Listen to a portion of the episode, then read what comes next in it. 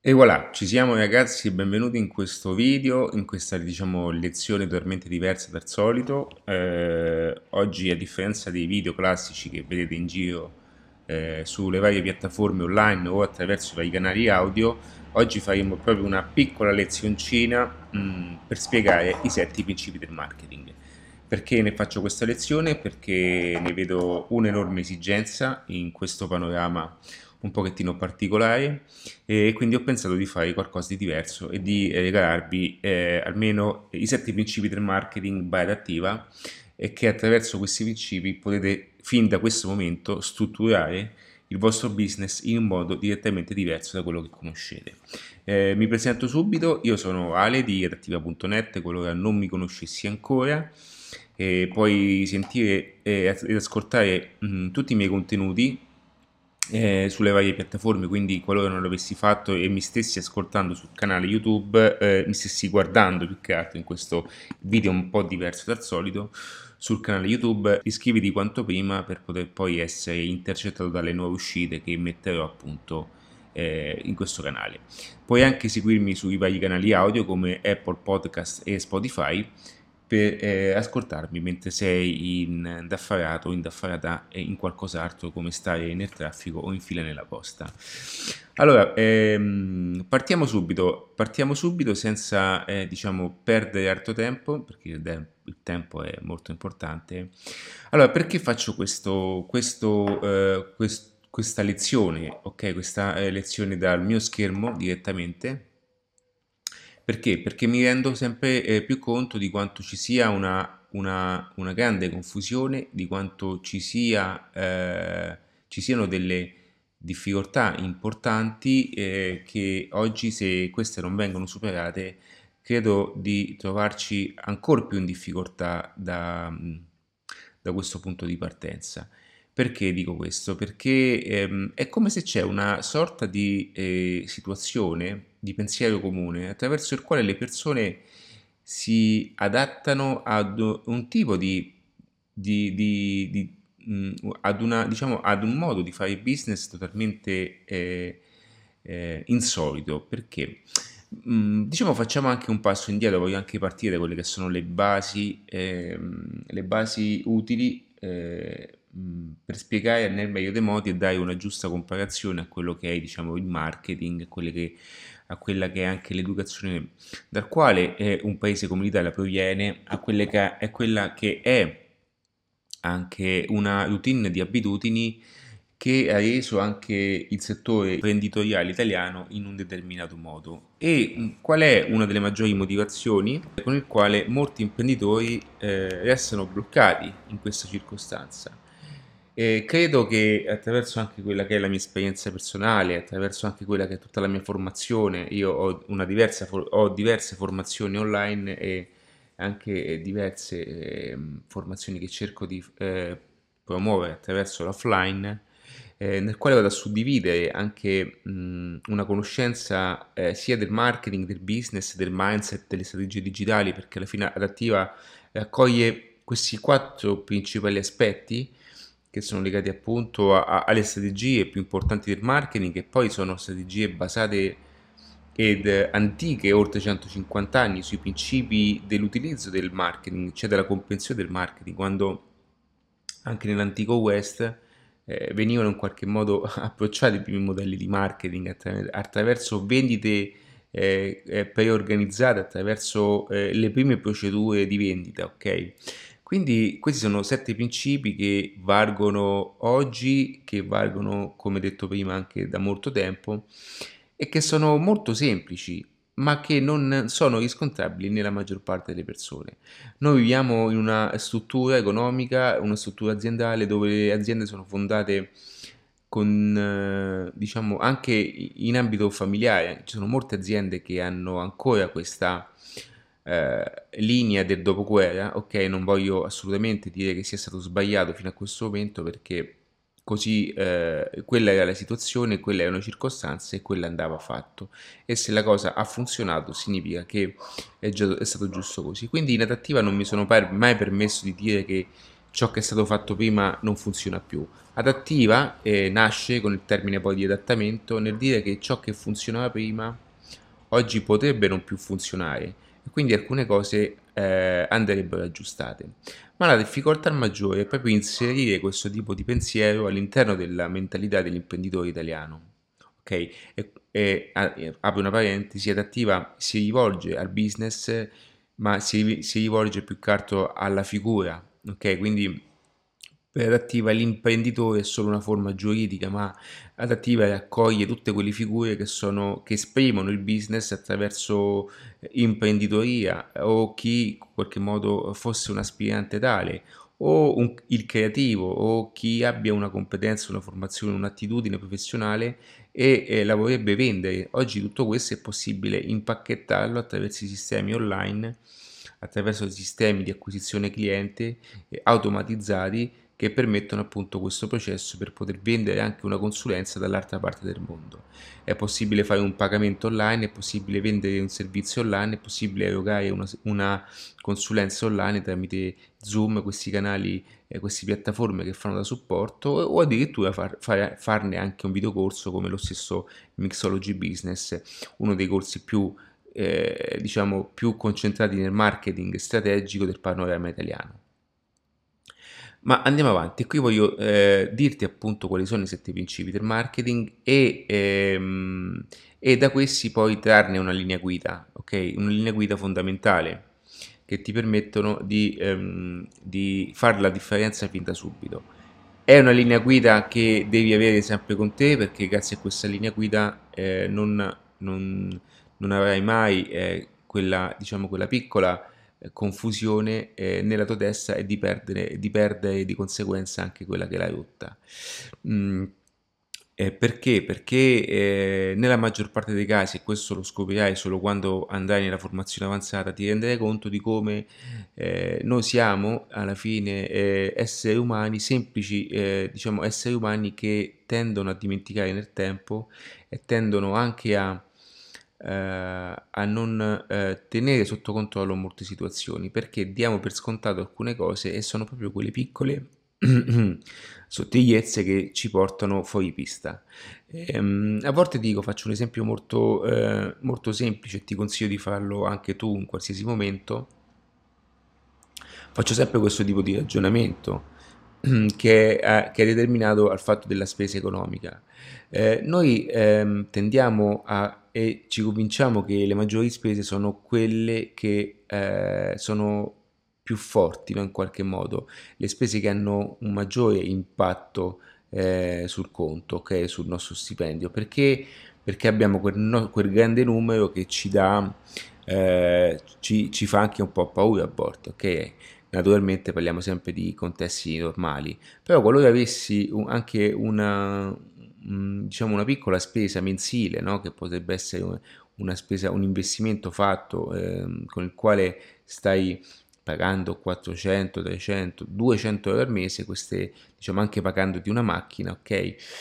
Mm, e molte volte diamo eh, importanza a questo importo come eh, il maggiore responsabile de- di quelle che sono le nostre spese quando spesso porto ad analizzare tutte quelle che sono le piccole spese giornaliere anche espresse in piccole cazzatine, ti renderai conto di quanto spendi ancora di più di quella cifra appunto che eh, pensavi che all'inizio fosse la responsabile.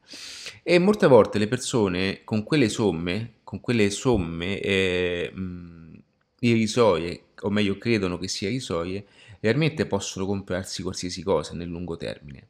Ah, tra l'altro consiglio eh, anche per educazione finanziaria di non eh, diciamo, investire a debito ma investire su asset totalmente diversi che poi ti portino nel tempo una rendita e una educazione finanziaria da creare ehm, comunque un budget tale da avere anche eh, nel lungo termine una libertà finanziaria. Fatta questa introduzione, adesso partiamo con i sette principi del marketing, quindi in stile adattiva e mh, mm, ti ripeto ancora una volta di iscriverti a questo canale e seguirmi su tutti i contenuti, vari, eh, sulle, mai, sulle, varie piattaforme audio per seguire appunto ehm, ehm, la formazione adattiva.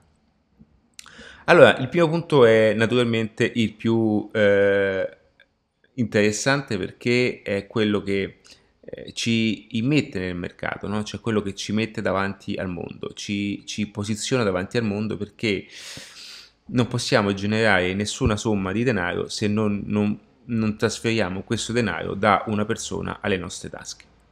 E come si fa? È naturalmente parlare di lead. Quindi parliamo di lead, parliamo di lead generation, parliamo di acquisizione clienti.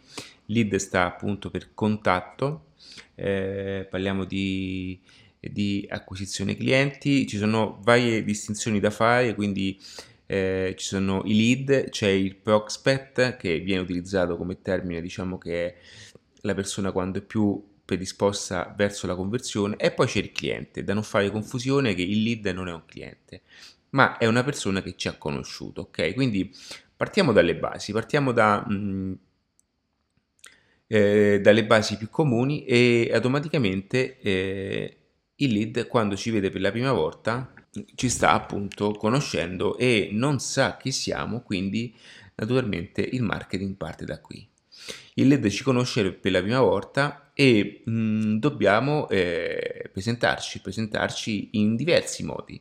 E quando parlo di presentazione non parlo solamente in una presentazione eh, formale come eh, è meglio, eh, diciamo, come comune fare, nel senso che cosa voglio dire? Qui poi entra in gioco anche i diversi aspetti come la comunicazione, come questi aspetti legati a quelli che sono tutti quanti gli asset utili al marketing, perché il marketing fa da ombrello ad ogni cosa. Il marketing è, è, il pilastro, il pilastro centrale e il perno centrale, è, o meglio sono le basi, eh, sono le fondamenta dal quale poi parte tutta la struttura e parte tutto quanto, diciamo, il grattacielo.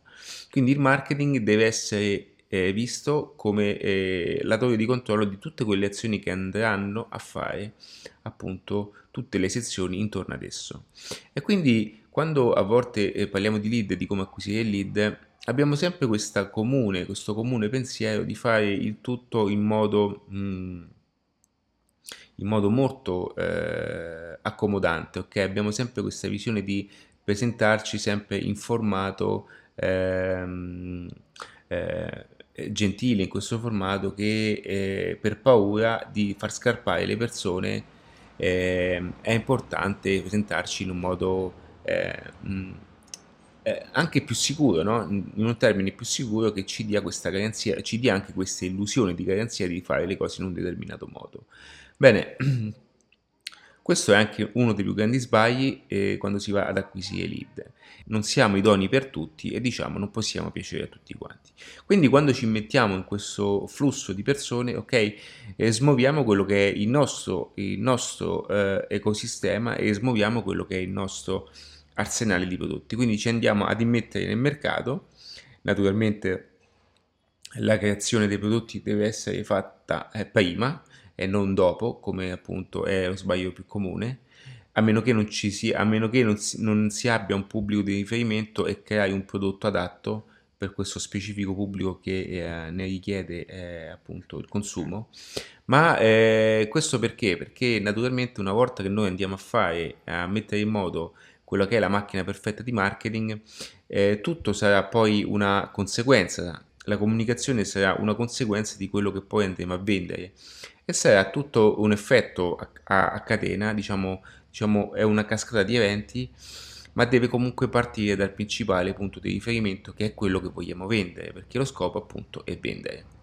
Quindi un, automaticamente quando usciamo nel mondo per la prima volta eh, cominciamo a, a tastare no? le prime situazioni, le persone cominciano a guardarci e cominciano a capire chi siamo, cosa facciamo e se facciamo sul serio. Bene, questo ci dà anche modo di testare quella che è la comunicazione, ci dà anche modo di testare ciò che stiamo facendo e se lo stiamo facendo bene. Ma eh, la questione lead è una questione molto importante, una questione anche molto delicata perché, perché è una questione dove avviene il primo blocco, cioè pensare che eh, le persone in qualche modo ci conoscano e pensare che le persone eh, sono eh, lì ad aspettarci.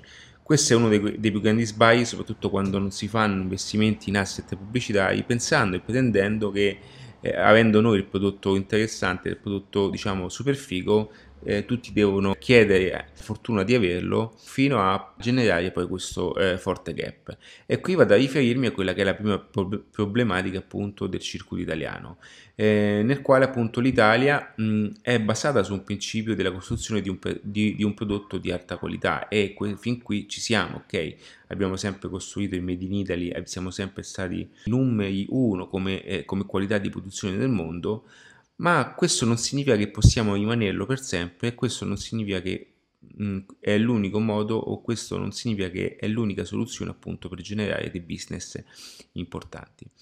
Ti ripeto perché questo? Perché eh, il prodotto eh, è importante ma non è il prodotto che rende eh, una, uh, un business di successo ma è il marketing che si costruisce attorno e il marketing appunto deve prevedere dei passaggi principali ed è per questo che appunto oggi parliamo dei sette principi di marketing.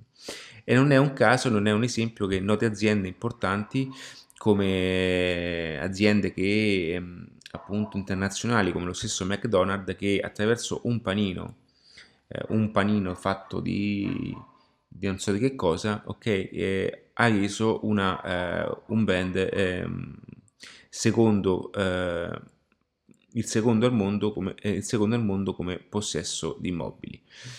Ok, quindi non è stato, come vedi, solamente il prodotto che in qualche modo non è uno dei, uno dei prodotti migliori al mondo, ma è stata appunto la costruzione del principio di marketing del business che ha, reso, che ha reso un'azienda così performante. Allora, qualora tu volessi appunto mantenerti su quella struttura di qualità di prodotto, di prodotto io eh, lo rispetto ed è quello che devi fare sempre, ma ti consiglio di integrare anche quelle che sono le formule, ok? Per poter espandere a notorietà massima il tuo prodotto. E non è un caso adesso anche come Starbucks, sto leggendo questo bellissimo libro in inglese che mi sono appena uh, comprato. Eh, io sono un grande sostenitore di Starbucks, amo molto eh, l'experience a Starbucks e pensare che Starbucks Howard Schultz eh, venne in Italia, venne a Milano a prendersi un caffè e da lì eh, questa vision dell'esperienza coffee, dell'experience coffee mh, mm, eh, oggi eh, ottiene 5600 punti vendita al mondo. Fammi confermare se no ho paura di averti detto una cavolata perché sui numeri ci tengo molto. Allora eh, today Starbucks has more than 10 billion in annual revenue and serves nearly 60 million visitors and a week 16,000 stores in 54 countries. More than 2,100 people call partners represent Starbucks. Quindi parliamo di numeri giganteschi, 16.000 punti vendita in tutto il mondo con 200.000 dipendenti appunto attorno a Starbucks. Tutto fatto attraverso, eh, come faccio spesso una battuta, attraverso l'acqua calda. Ma che cosa ha reso il successo di Starbucks così importante? Ok? Quando Starbucks vende un caffè, vende un caffè, eh, vende acqua calda mm, attraverso un caffè, eh, i prezzi di Starbucks si aggirano da i 2,90 dollari eh, fino anche a, a, se non sbaglio, 3,80 dollari, adesso non ricordo bene, e sono 16.000 store in tutto il mondo. Io sono, sono, spesso in Starbucks quando sono fuori, lo trovo un riferimento importante anche per lavorare in Santa Pace. E che cosa, eh, è, che cosa rende Starbucks eh, un'azienda leader nel mondo? Quando noi poi siamo noi, no? diciamo, eh, eh, i, i promotori dell'espresso, perché noi non riusciamo a mantenere questo principio cardine quando invece altre persone riescono a, eh, a sbocciare in questo modo non avendo poi il prodotto ottimale come appunto noi pensiamo solamente di creare. O, o meglio, ci focalizziamo, eh, ci focalizziamo solamente su questo eh, aspetto. Perché? Perché sono, eh, diciamo, sono persone abituate a fare marketing, sanno che il prodotto ha bisogno del marketing, tutto ciò che si produce, tutto ciò che si vende ha bisogno di marketing e quindi il lead deve capire questo dal principio. Quindi Starbucks ha utilizzato ed utilizza ad oggi questi sette principi. E eh, tutte queste cose sono incentrate, sono implementate all'interno di un ecosistema. Ok, quindi il lead quando io per la prima volta eh, cerco di fare comparazioni molto semplici per farti capire mh, Bene di che cosa parlo? Di quanto sia potente anche questo passaggio, no? Quando i lead ci vedono per la prima volta, noi dobbiamo eh, già avere dietro le spalle un, un, un, un qualcosa di importante, ok? dobbiamo già avere eh, un, una comunicazione diversa, dobbiamo già avere un certo tipo di prodotto, dobbiamo già avere la macchina di marketing ben organizzata. Altrimenti ci sentiremo, e questo ecco perché poi a volte le persone eh, quando si vanno ad affrontare, quando si vanno ad esporre verso il pubblico, entrano anche in una confusione generale, che è quella dovuta dal fatto che non sanno realmente chi sono, cosa fanno, eh, sono, qual è il loro punto eh, differenziante e perché le persone debbono ascoltarlo. Ok? È come in questo momento, nel qualora io non avessi una struttura ben definita di marketing, ok? Anche la mia comunicazione sarebbe confusa, sarebbe, ehm, cerco di farti comparazioni attraverso il mio sistema di marketing per darti modo appunto di, di capire come funziona.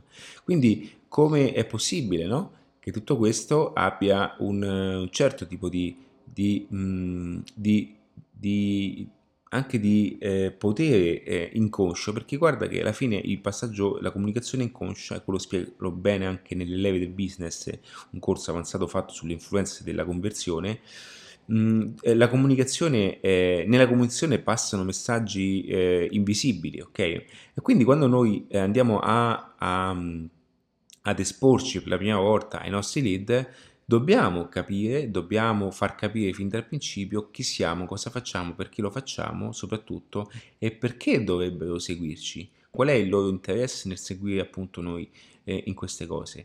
E un'altra cosa che voglio dire, voglio sottolineare, eh, è dire anche fin da subito che comunque tuo, eh, la tua comunicazione comunque verte verso un modello di business. E questo è anche uno dei limiti, okay, nel quale noi ci vergogniamo, ti spiego bene questo in, step avanzati il perché avviene tutto questo. Eh, vergognandoci appunto di poter, eh, di dover eh, esporre eventualmente anche un eventuale prodotto perché? Perché abbiamo un po' questo retaggio ok, di, di vedere il denaro, di vedere il business in un determinato modo, cioè abbiamo sempre avuto questa associazione mentale di comparare il termine eh, monetario con aspetti legati a qualcosa di negativo. Eh, posso anche capire che purtroppo in Italia gli esempi non sono fantastici, ma eh, abbiamo mh, mm, sempre allontanato questa, questa, idea che comunque i, chi, il business, e, chi sta bene economicamente, non possa avere anche eh, una situazione e un'onestà intellettuale e, e, professionale. È un pensiero comune, è un pensiero eh, che diciamo non è eh, in, in, in, tutti i paesi del mondo, eh, qui c'è anche una forte gelosia al miglioramento e c'è anche una, un forte distacco al miglioramento perché le persone hanno avuto anche in questi termini, eh, diciamo, in questi termini istituzionale degli esempi non ben chiari, ma non voglio soffermarmi in queste linee e non voglio parlare e aprire questi, eh, un dibattito su questo contesto, ma focalizzarmi però a, a, a dare una comparazione del perché poi pers- le persone pensano in questo modo.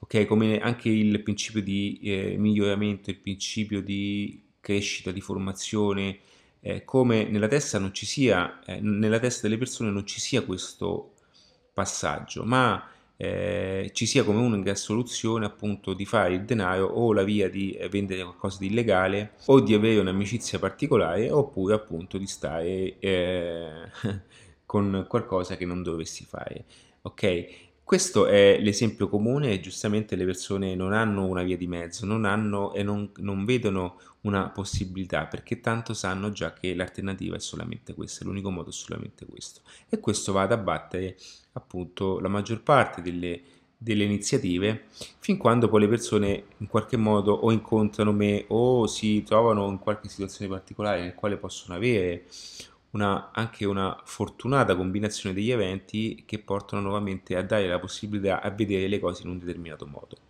Vedi, questo, anche questo piccolo video è fatto più che altro per darti eh, un punto di vista diverso delle cose, darti anche, cioè il mio scopo oggi è darti anche una, una è come mh, darti un modo per vedere eh, anche il business in modo diverso, darti quasi un, un, un cannocchiale, no?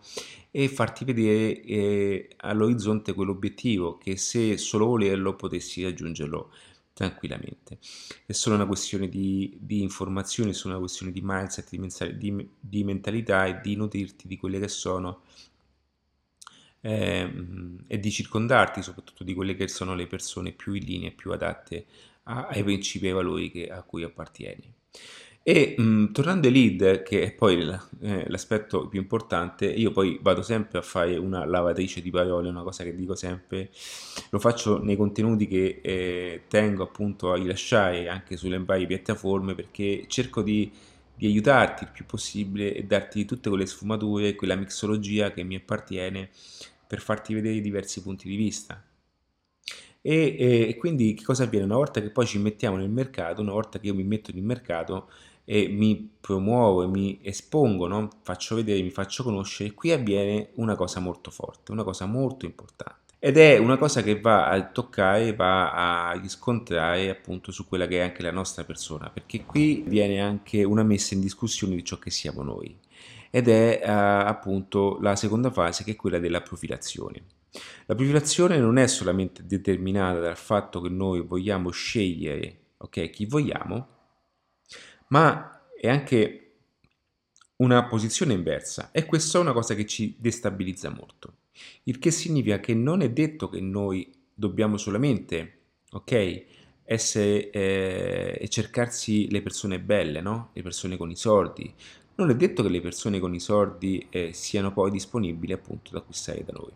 E questo ci, ci, mette in discussione perché? Perché tocca la nostra natura, tocca quella che è la nostra eh, più instabile insicurezza. Okay?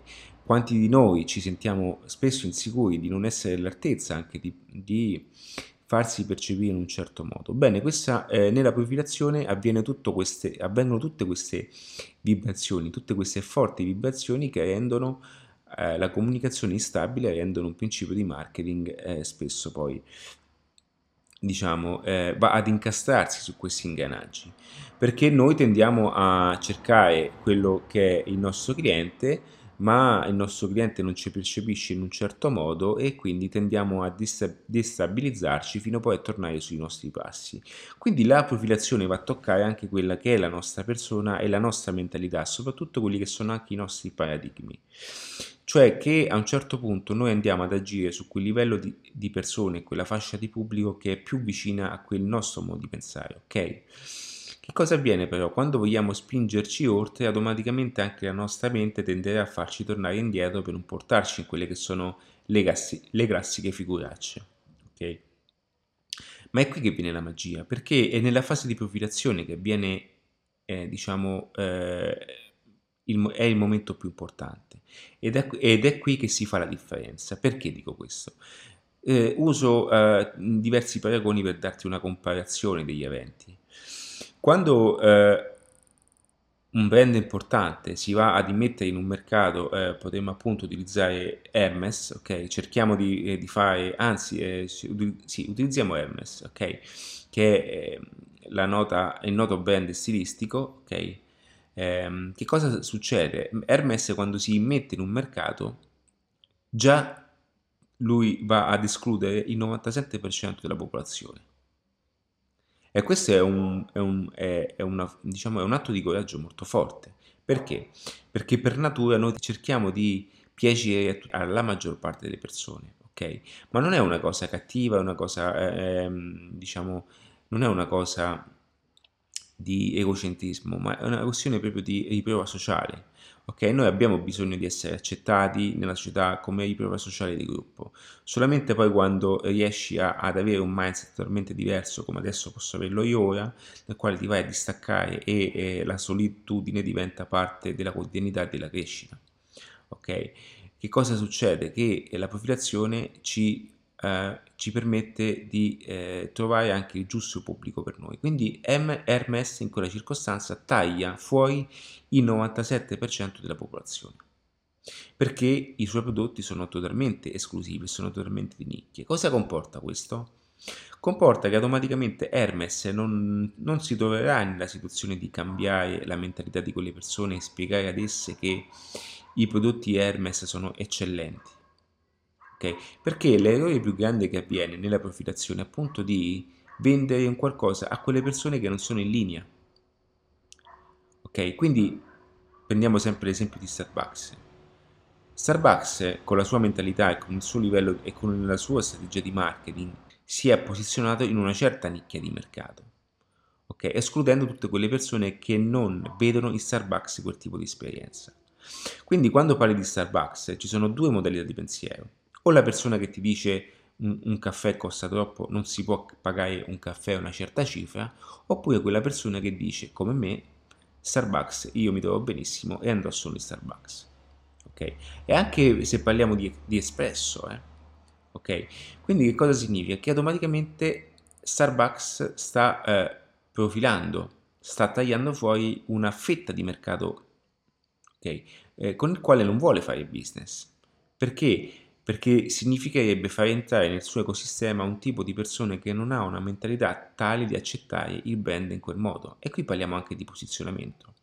Quindi la profilazione va anche a matchare col posizionamento. E la profilazione è, diciamo, è, è un sottolivello della, del lead perché automaticamente quando andiamo a cercare il lead noi cerchiamo nella mischia di profilare, di cercarci con la lampadina quello che è il cliente ideale per noi. Quindi qui avvengono anche sistemi di targetizzazione, sistemi di, ehm, di, eh, di capire qual è il tipo di pubblico, quindi giochiamo intorno alla buyer persona.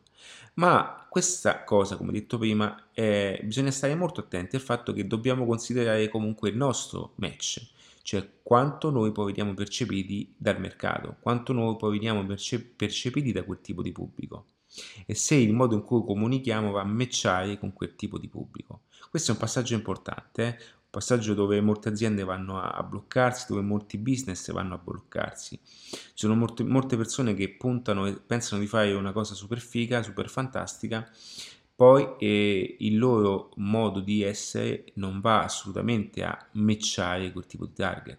Okay? Un esempio più banale è eh, automaticamente qualora tu ti mh, eh, eh profilassi verso eh, profilassi sì, verso un tipo di, di, di, di pubblico spendente, è normale che non puoi eh, presentarti in un modo eh, e, e, non mimetizzarti all'interno appunto di, un contesto sociale, anche se eh, puoi benissimo andare in skate con, con, e dare una chiave diversa a tutto, non sto dicendo che per posizionamento non lo puoi fare, io stesso eh, vado in giro col monopattino elettrico, mi, stile, mi, vesto in stile Vance, ma questo non toglie che comunque quando io voglio poi forgiare un certo tipo di comunicazione e penetrare un certo tipo di mercato, io vado a, a muovermi in certe dinamiche perché devo matchare con un certo tipo di profilazione pubblico.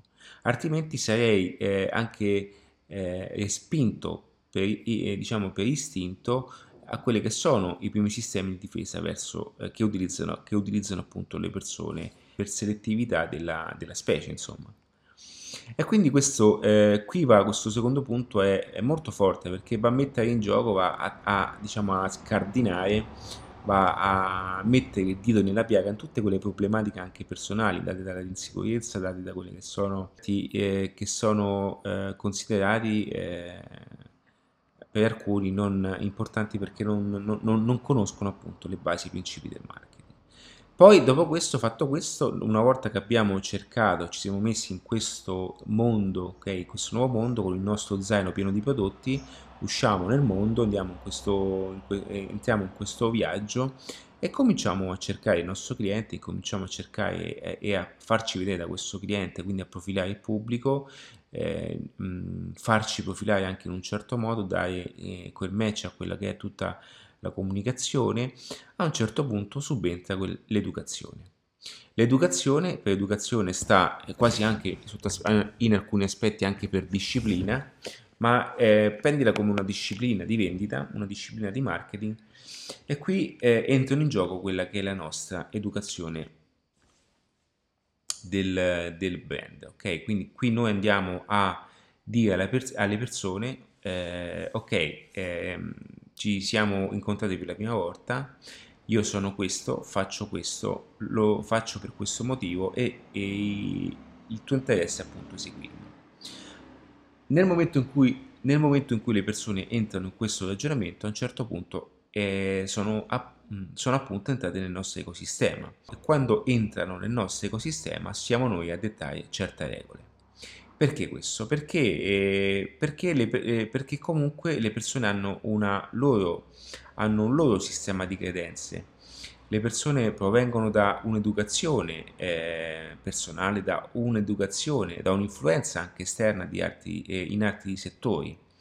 Sappi che noi siamo appunto l'espressione delle 5 persone che frequentiamo di più, quindi qualora io incontrassi un lead proveniente da un ordine di consumo totalmente diverso, nel momento in cui entra nel mio ecosistema, lui ha quelle credenzialità, si porta con sé credenzialità personali e anche credenzialità di, di ordini di consumo totalmente diversi dai miei. Quindi aveva un sacco di obiezioni nei miei confronti, aveva un sacco di, di domande da farmi e aveva da mettere in gioco tutte quelle, eh, diciamo, tutte quelle cose che tutti noi non vorremmo mai sentirci, no? Perché? perché noi cerchiamo di vendergli qualcosa in, in, in, parole semplici e lui farà di tutto appunto per mettere alla prova quello che è il nostro business e quello che è il nostro prodotto. E quindi l'educazione eh, veicolerà in modo visibile in modo invisibile il nostro sistema di credenze che, va, che non fa nient'altro che avvalorare quelli che sono i nostri valori, i nostri principi, perché siamo diversi e dobbiamo cominciare ad esporre la nostra diversità.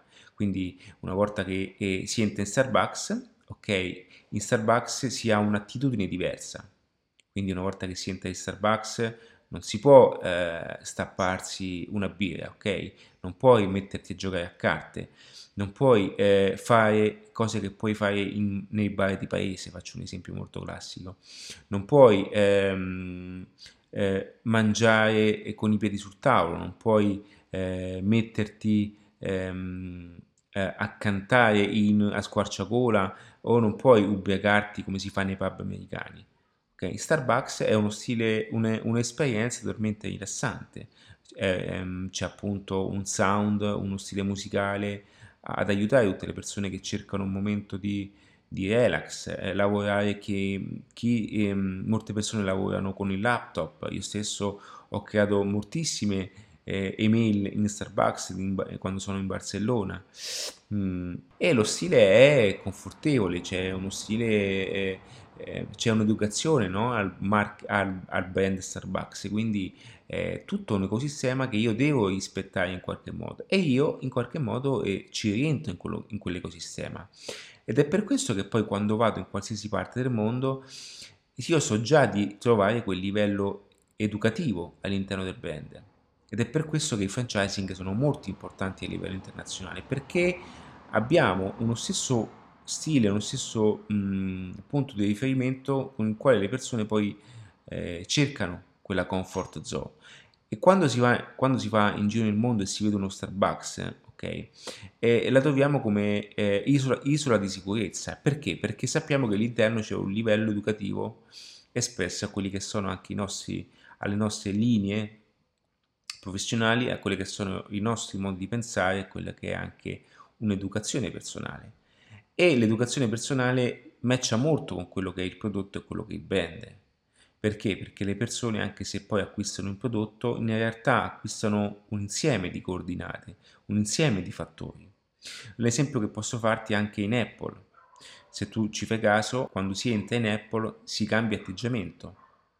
Quando le persone entrano nel sistema Apple, negli Apple Store, acquisiscono un, un atteggiamento diverso, ok? Entrano in un'educazione Apple e non è un caso, e io spesso mi metto ad osservare questa circostanza, ti consiglio di sederti fuori un Apple e guarda quando le persone entrano in Apple.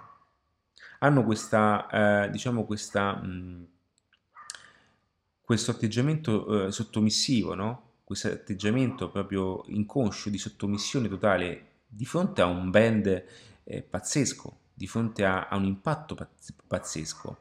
E perché l'essere umano emette questo comportamento inconscio? Ok? È un comportamento proprio non verbale. Perché? Perché sa che deve sottostare a un tipo di educazione per essere accettato nel, nel sistema Apple. Perché Apple okay, è un brand figo, è un brand fatto di persone che sono, eh, diciamo, eh, tutte le persone che hanno anche un certo patrimonio, tutte persone che fanno un certo tipo di lavoro, hanno uno stile di vita. Apple è un brand figo. Quindi automaticamente se tu fossi un, un idraulico, ti faccio un esempio, ma non voglio assolutamente disprezzare eh, la tua categoria, ma eh, per farti una comparazione, eh, nel quale tu sei abituato appunto a stare su un cantiere, ok? Io ho 40 anni, quindi ho certe percezioni, ho anche avuto, ho fatto una settimana sul cantiere, non è un problema. Io nella vita uh, ho fatto tutto, mi, mi è sempre piaciuto fare tutto e lo rifarei volentieri. E, e quindi automaticamente che cosa avviene? Avviene che eh, le persone eh, per farsi accettare in quel determinato, in quella determinata bolla, ok, devono accettare un certo tipo di e sottostare a un certo tipo di educazione. E quindi li vedrai eh, abbassare i toni, li vedrai comportarsi in un certo modo, li vedrai atte, eh, diciamo, eh, attenersi a dei comportamenti personali eh, molto particolari. E questa è una cosa for molto forte, una percezione molto importante ed è qui che poi viene la forza maggiore nel marketing di Apple. Ed è per questo che nascono anche gli Apple Store.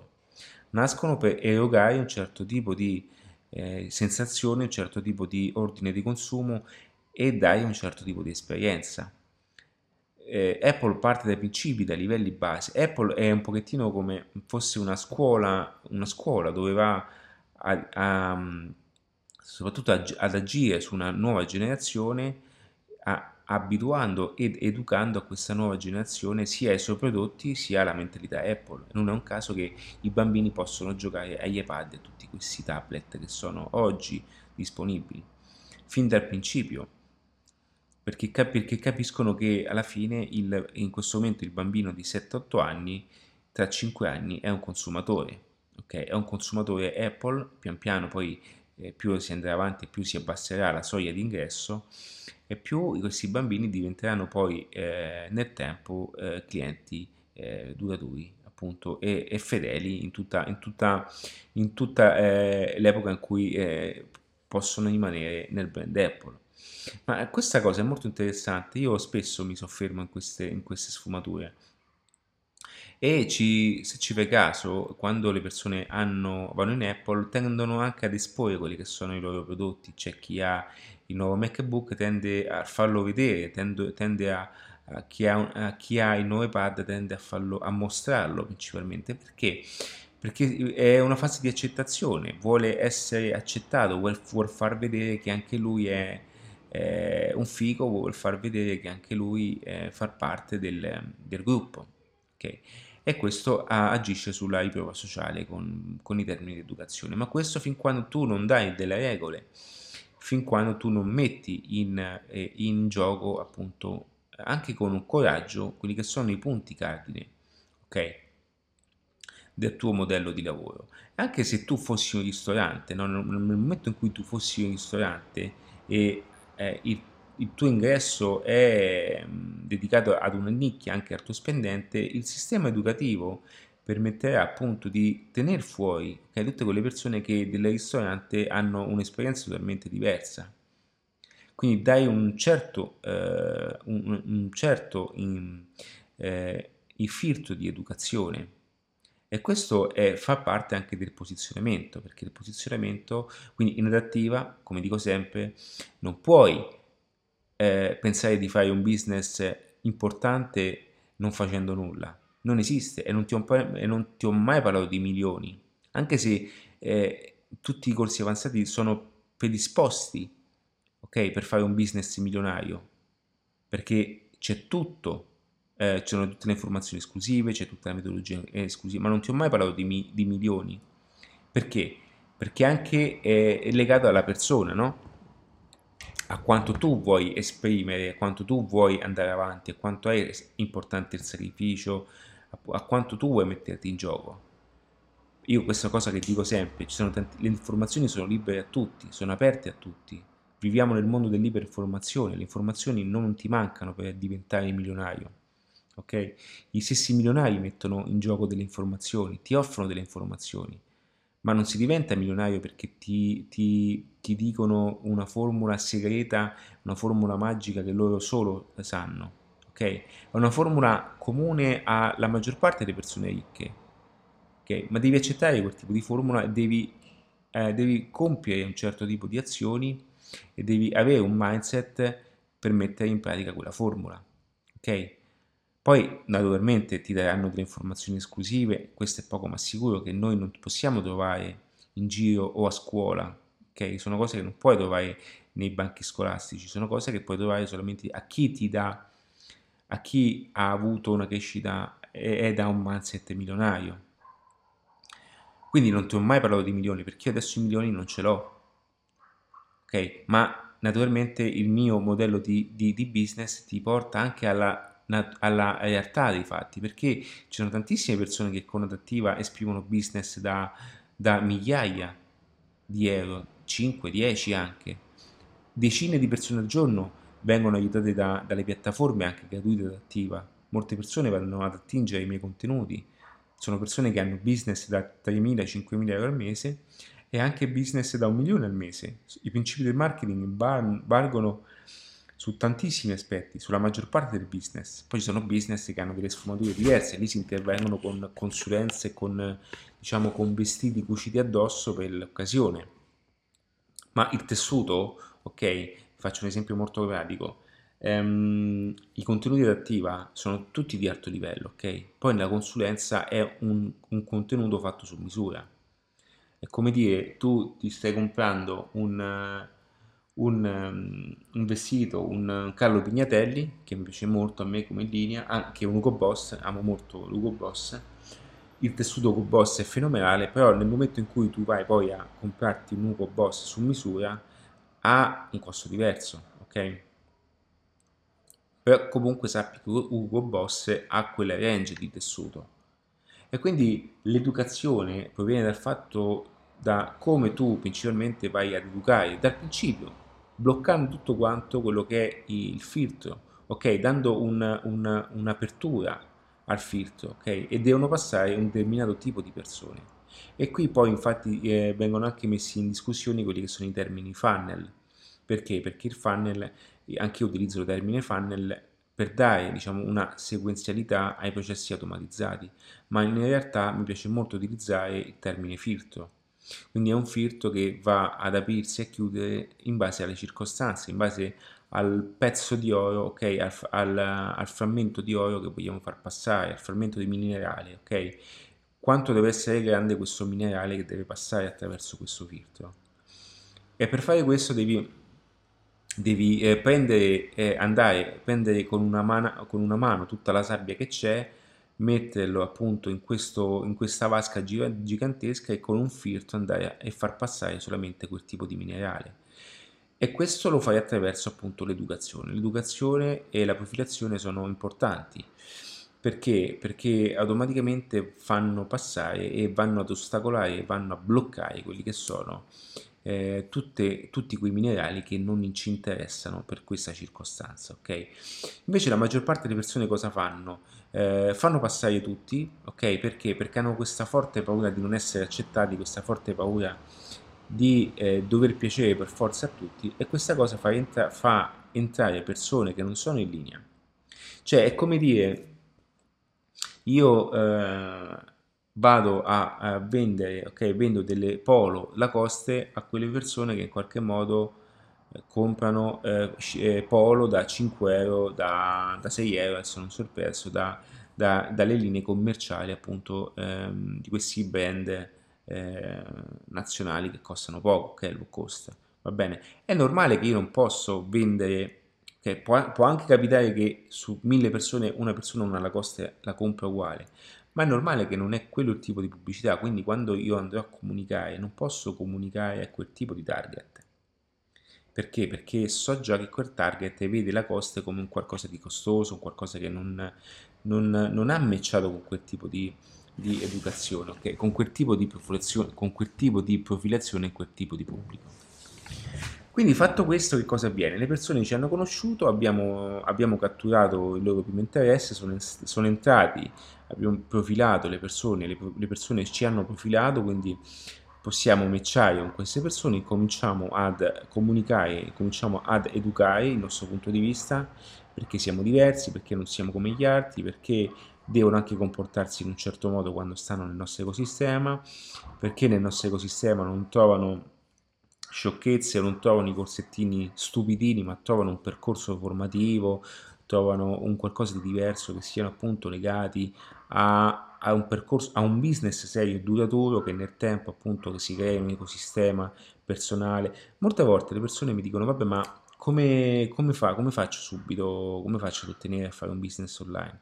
Cioè non è questo, ok? Il marketing, il business online, il marketing fatto in un certo modo, ma il business fatto in un certo modo non è questo. Ok, il business serio ha bisogno di, di, di, di un percorso, ok? Ha bisogno di creare un ecosistema attorno alle persone, ha bisogno di eh, smuovere un mercato, ha bisogno di, di entrare a far parte ad un tipo eh, di, di, di, entrare nella vita delle persone, ok? E non lo puoi fare, cioè non è che stai facendo eh, un, un, sito dropshipping che eh, c'è il momento eh, particolare nel quale Natale, a Natale ci sono le vendite o, o, il carnevale, ok? O meglio San Valentino, fai le vendite eh, dedicate a San Valentino e finisce il business, no? Cioè, crei un ecosistema, anche perché quelle cose non lo puoi fare se tu non conosci le basi del marketing, ma crei un ecosistema, io lo definisco tale, crei un percorso, ci vuole il giusto tempo, come nella normalità delle cose, ok? Ed ecco perché adattiva esclude e dice subito che se tu cerchi qualcosa di diverso, qualcosa di cerchi la lampada di Aladino, ok? Adattiva non è il posto per te, non è assolutamente il posto per te, ok? Perché non, non, non, non vuole comunicare a un certo tipo di pubblico, io ho anche 40 anni, non sono un bambino, quindi non voglio neanche, intendo, diciamo, la mia situazione è anche quella di eh, educare, no? passami il termine, anche una generazione che non, non proviene da, anche da molti esempi fatti anche da quelle persone che non ci non ti preoccupare, ci penso io, ci penso io, vieni con me, vieni con me, oppure quelle persone, a volte mi è capitato di andare ad una opportunità, ok, per quello si chiamano gli opportunity seeker, una, una opportunità nel quale sono stato invitato e alla fine mi sono ritrovato in un contesto di vendita. Volevano farmi firmare dei fogli okay, delle persone e molte persone sono state adescate in contesti bruttissimi e squalidi. Mi ricordo ancora, sono stato invitato perché io in quel periodo cercavo una soluzione diversa, quando chiusi i miei business offline, eh, 5 anni fa ebbi un'esperienza negativa, eh, ci sono altri video dove racconto appunto il mio passato, io chiusi questa eh, circostanza e, e automaticamente eh, mi sono ritrovato alla ricerca anche di contesti diversi, ho anche un, una piccola esperienza in collaborazioni istituzionali che mi hanno anche portato ad essere ciò che, che sono ora e, e, e, cercavo anche contesti migliori dei miei, quindi andavo a cercarmi queste convention, queste, queste cose che mi... Mh, mm, perché in fondo eh, eh, la mia era una richiesta latente, era una domanda latente, no? Fin quando poi appunto i, i, la legge di attrazione porta, eh, portò davanti a me quelle che erano poi le persone giuste. Che cosa, eh, che cosa avvenne in quelle circostanze? Andai ad un evento, me lo ricordo benissimo, andai a questo evento nel quale si offrivano mh, una, una, un seminario a, a modelli di, di a dei modelli di lavoro, eh, sembrava quasi un seminario sulla chimica, sulla, sulla, sulla fisica quantistica per come, venisse, come, per come è stata appunto venduta comunque un seminario date al business, alle opportunità di business, eh, però all'epoca non, non, riuscivo, non sapevo neanche decifrare alcuni aspetti, no? alcuni passaggi, quindi per me era, era eh, particolare e all'epoca era un seminario gratuito, quindi anche io da persona ignorante, naturalmente da persona che non sapeva neanche come... Eh, eh come a tutte queste competenze che oggi automaticamente ehm, non, non, potevo applicarle anche sulla mia persona, a differenza di oggi, no? Quindi seminario gratuito nel quale appunto eh, si sveleranno cose importanti, tutte queste cose. Allora io comunque per curiosità andai Però già, già in qualche modo avevo le mie difese immunitarie, andai e c'era un parco, c'erano tantissime persone in fila e a questo banchetto le persone dovevano compilare un foglio, firmare un foglio, ma c'erano delle cose scritte pazzesche e alla fine io chiesi ma di che cosa si parla e nessuno mi diede una risposta, era tutta una sorpresa. Allora io cosa feci? Andai lì, conobbi una persona con il quale poi mi scambiai anche un numero. Eh, io me ne andai perché assolutamente non do contatti, non do niente, non, non perdo tempo ok, in queste circostanze. Alla fine quella persona, eh, molto più passiva di me, eh, mi disse che invece era, uno, diciamo, era um, una, un regolamento di network che vendevano eh, eh, ciarde del caffè e queste ciarde poi offrì e che poi nel tempo avevano anche azioni societarie di, queste, di questa compagnia, di questa nuova azienda che vendeva e dava in comodo d'uso eh, le macchine del caffè e dovevano dare una, una, somma di ingresso per entrare in questa, in questa azienda, in questa azienda multimilionaria e che avrebbero garantito appunto a loro un qualcosa di interessante. Allora io non escludo le attività di networking, secondo me esistono, eh, secondo me sono importanti se, se, ci si possa affidare appunto ad aziende anche storiche, anche, va benissimo anche Herbalife, ormai è un'azienda convalidata, comunque, comunque ha una garanzia di business, ok? E che queste cose comunque nel tempo ti rendi conto che poi eh, chi ci guadagna è realmente chi è all'apice, ok? E quindi che cosa succede? Eh, da qui nasce la, la, profilazione, ok? E da qui nasce appunto l'educazione. Quindi è importante che eh, ho voluto anche farti questi esempi per farti capire quelli che sono dei passaggi chiave che ti possono aiutare anche ad implementare nel tuo modello di business. E questo è ciò che accade in adattiva e questo modello di marketing, di fare marketing, è poi anche espresso, no? Eh, come vedi nello stile adattiva quindi fatto questo avviene poi eh, il follow up. Che cos'è il follow up? Il follow up è il fatto che le persone, abbiamo incontrato le persone, abbiamo, eh, facciamo anche un riepilogo, quindi abbiamo, siamo andati a cercare le persone, abbiamo incontrato le persone, ci siamo profilati a vicenda, ok, inizialmente abbiamo profilato noi, poi anche loro hanno profilato noi, eh, abbiamo fatti entrare in un sistema educativo e adesso però le persone eh, una volta che ci hanno conosciuto nella prima fase, sono, si sono già dimenticati di noi e quindi dobbiamo stare con il fiato sul collo. E come si sta con il fiato sul collo? Appunto esprimendo quello che è tutto il nostro arsenale di fuoco. Ok? E fare follow up non significa, ehi guarda, il prodotto sta in scadenza, invece di 1000 ti faccio 200, ok? Non è quello il follow up, ok? Il follow up è quello di rubare posizione mentale alle persone ed è quello che avviene anche col branding, con il posizionamento. Va bene? E questo è un elemento molto importante, è un elemento molto importante e da qui poi agiscono tutti i termini di posizionamento. Quando parliamo di posizionamento, quando parliamo di queste cose, eh, in realtà il posizionamento non è che è una cosa che eh, finisce nell'incognito, ok? Il posizionamento è una percezione astratta, ma è una percezione esistente. E quando e questa è una delle difficoltà maggiori quando poi andiamo a vendere i prodotti advertising, quando anche i social media vanno a dire, a divulgare ciò che possono fare, no? La maggior parte delle persone vogliono vendere delle cose tecniche a, a dei business quando poi quei business non hanno una comprensione di questo. E quindi che cosa avviene? Avviene che, che questa comprensione non è percepita in un determinato modo perché le persone non sanno i meccanismi reali del marketing quindi quando tu vai a vendere anche un posizionamento, vai a vendere anche una, una, una, un pacchetto di, di, di, di social media, no? content, le persone non sanno come funziona il marketing, quindi dicono com'è possibile che io attraverso Facebook vendo di più, quando il post lo posso fare anche io da casa, perché non sanno come funziona il marketing, non sanno come funziona la percezione della, de, de, dell'acquisto non hanno questi elementi. Quindi le persone non avendo questa competenza e questa comprensione del marketing automaticamente non hanno la giusta a, a, associazione, non hanno eh, la giusta tangibilità di ciò che vanno ad acquistare, perché non sanno cosa acquistano. Ok? E soprattutto quando vai in un business, eh, diciamo in un'azienda ordinaria, no? dove ormai eh, tantissimo tempo hanno convalidato un tipo di percorso, quindi eh, diciamo la pubblicità massima che hanno potuto fare è stata quella di fare dei volantini, quella di fare delle pubblicità all'interno di un giornale o una pubblicità anche pubblicitaria, eh, una pubblicità anche in tv dove sapendo che la tv era un impatto forte, no? questa notorietà nazionale.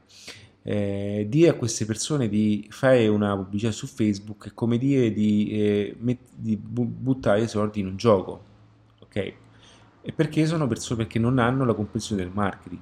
Invece qualora incontrassi l'imprenditore, ok, comunque la persona eh, che sa che le basi del marketing sono, si muovono su una percezione, no? Si muovono anche su quello che è un posizionamento mentale il che significa realmente che le persone acquistano perché il tuo marketing, la tua pubblicità ha invaso quello spazio mentale da eh, ragionare da far venire, e da far venire in mente il tuo prodotto nel, nel, nella prima fase di bisogno.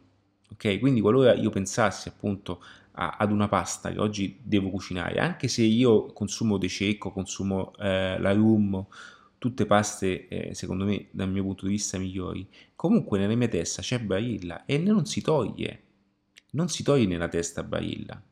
Perché? Perché sono anni e anni e anni che stanno lì a battere questo martello della pubblicità e quando tu vai a, al supermercato sei influenzato da queste scelte e quando non compri appunto, ok, mm, adesso perché io la Rummo e la De Cecco, diciamo, la conosco, quindi so e faccio marketing, quindi so che io devo scardinare, ma quante volte siamo andati al supermercato e non conoscevamo, ok, un prodotto, ma volevamo consumare quel tipo di categoria, automaticamente abbiamo acquistato più posizionato nella nostra testa. Perché? perché eh, diciamo è la percezione, no? Ed ecco dove la pubblicità appunto ha investito il suo budget ed ecco come la pubblicità appunto ha fatto effetto ed è quello il ritorno economico della pubblicità. Quindi quando si va a spendere migliaia di euro in pubblicità, sappi che a un certo punto quei soldi ti ritornano tutti perché le persone hanno una percezione di te. Quindi fare follow up non è solamente, ok, ehm, stare lì e spingere il prodotto per forza per vendere, per venderlo, ma è essere sempre presenti in qualsiasi circostanza. E quando le persone poi, perché ci sarà il momento in cui avranno bisogno di te, ok? Le persone verranno da te. Un esempio che posso fare anche il dentista, no? Ok, ne, ne, a noi in questo momento non serve il dentista, va bene? Ma qualora comunque un dentista local eh, potesse attuare un, un, un posizionamento strategico no? di comunicazione, di marketing, e in quel momento io ho un piccolo fastidio ai denti, io la prima cosa che farò, chiamerò il dentista che è posizionato nella mia testa. E quindi il follow up è inteso anche come posizionamento mentale. Quindi noi andiamo ad acquistare quello spazio, noi andiamo a, ad avere quel privilegio e questo lo possiamo appunto fare con il continuo follow up attraverso contenuti gratuiti, attraverso appunto informazioni, attraverso video, attraverso foto, attraverso quello che è anche un content marketing oggi. Questa è una cosa che dico sempre sono convinto di questa. Io sono convinto di questa cosa e quanto prima in attiva farò anche un format. L'imprenditore, ok, chi ha un business local, l'imprenditore nel prossimo presente okay, dovrà avere competenze ed abilità di content marketing. Perché l'imprenditore è differente da quello che era eh, 30 anni fa. Prima era solamente la persona che andava a eh, comprare o creava un prodotto e lo portava in vendita ma erano contesti diversi c'erano meno influenze. Era forse uno dei pochi a venderlo in ambito local e, e bastava spargere la voce che tutti quanti poi andassero da lui. Oggi c'è un, un, una guerra mediatica e quindi il prodotto spesso viene anche messo in secondo piano, ma ciò che è il prodotto reale è il content marketing e l'experience marketing. Quindi gli imprenditori, soprattutto local, che è un valore aggiunto, è un valore aggiunto perché? Perché le persone andranno sempre più a consumare un certo tipo, un certo tipo di esperienza nel futuro prossimo si avranno local nel quale andranno ad esprimersi concetti di, anche di aperitivi, concetti di, di, eh, di eh, vendita, stile, vendita lounge, ok? Lounge selling, tutte queste cose che in qualche modo eh, portano okay, ed esprimono ad espressione massima quello che poi è la, è la finalità della vendita. Perché? Perché, perché non, perché questo non avviene? Perché la maggior parte delle persone non, non sanno come funziona il marketing, non conoscono i principi di marketing, provengono, come ripeto, da eh, un contesto, un dopoguerra nel quale eh, tutti potevano, ok, vendere un qualcosa e la richiesta era talmente forte che non, era, era, eravamo in una fase di picco di crescita esponenziale io stesso nell'offline ebbi un'esperienza molto importante e mi fece fare eh, realmente cose divertenti. Spesso ci sono stati anche i prodotti che ci hanno portato, diciamo, a non avere bisogno, per, per quanto fosse, diciamo, importante, no? per quanto fosse, per farti un esempio semplice, ehm, eh, Bill Gates, ok, ormai anche lo stesso Facebook, è una piattaforma talmente azzeccata, talmente, eh, mm, passami il termine, fortunata, anche se lui si merita tutta quanta il risultato, anche attraverso gli investimenti ricevuti, ha talmente un prodotto innovativo che è stato esponenziale per, eh, per sua natura. Ok, quindi noi veniamo da questa cultura nel quale ci siamo, eh, eh, siamo esponenzialmente cresciuti per natura, ok? La fase in cui eravamo, la fase di crescita eh, del paese. Ma a un certo punto adesso siamo fermi, quindi dobbiamo reinventarci, okay? adattarci. Ed è per questo che nel prossimo presente sono sempre più convinto che l'imprenditore dovrà attuare. Ed è anche per questo è nato il manuale online per principianti, per dare al business offline il manuale di riferimento per implementare quelli che sono tutti i processi di marketing utili ad oggi. Ok? È nato per questo, per aiutare tutte quelle persone, quegli imprenditori che vogliono in qualche modo conoscere ed avere un punto di riferimento, ok? Una bussola per dirigersi verso una, situa- verso una situazione migliore. Quindi fare follow up è un momento importante perché le persone devono, eh, le persone hanno questa eh, inerzia nei confronti anche di lasciare questa, eh, questa, dobbiamo anche superare questa formula del dolore, ok? Il fatto che il denaro, quando le persone pagano, ok, lì viene emesso, ok, un'azione di rilascio a qualcosa di nostro, quindi in, entrano in gioco gli aspetti del dolore, entrano in gioco aspetti molto importanti. Allora, quando è che le persone pagano? Quando è che le persone quando è che le persone non sentono dolore nel pagarti? Ad esempio, quando paghiamo una bolletta, ok? La bolletta è una delle maggiori espressioni del dolore, perché sentiamo proprio quel dolore forte, quel fastidio forte di pagare un qualcosa che non ci dà una tangibilità. Anche perché sulla bolletta sappiamo tutti qui il ricarico che c'è oltremodo quello che è il consumo. Okay? Ci sentiamo anche, eh, vediamo anche quelle cose che non sono giuste, insomma, e sentiamo questo forte dolore di pagare bollette. Ok? Quando è che invece non sentiamo il dolore di pagare una bolletta? Quant'è, quando è che non sentiamo il dolore di eh, pagare un servizio? No? Quando quel servizio ci dona più di quanto appunto noi siamo disposti a pagare.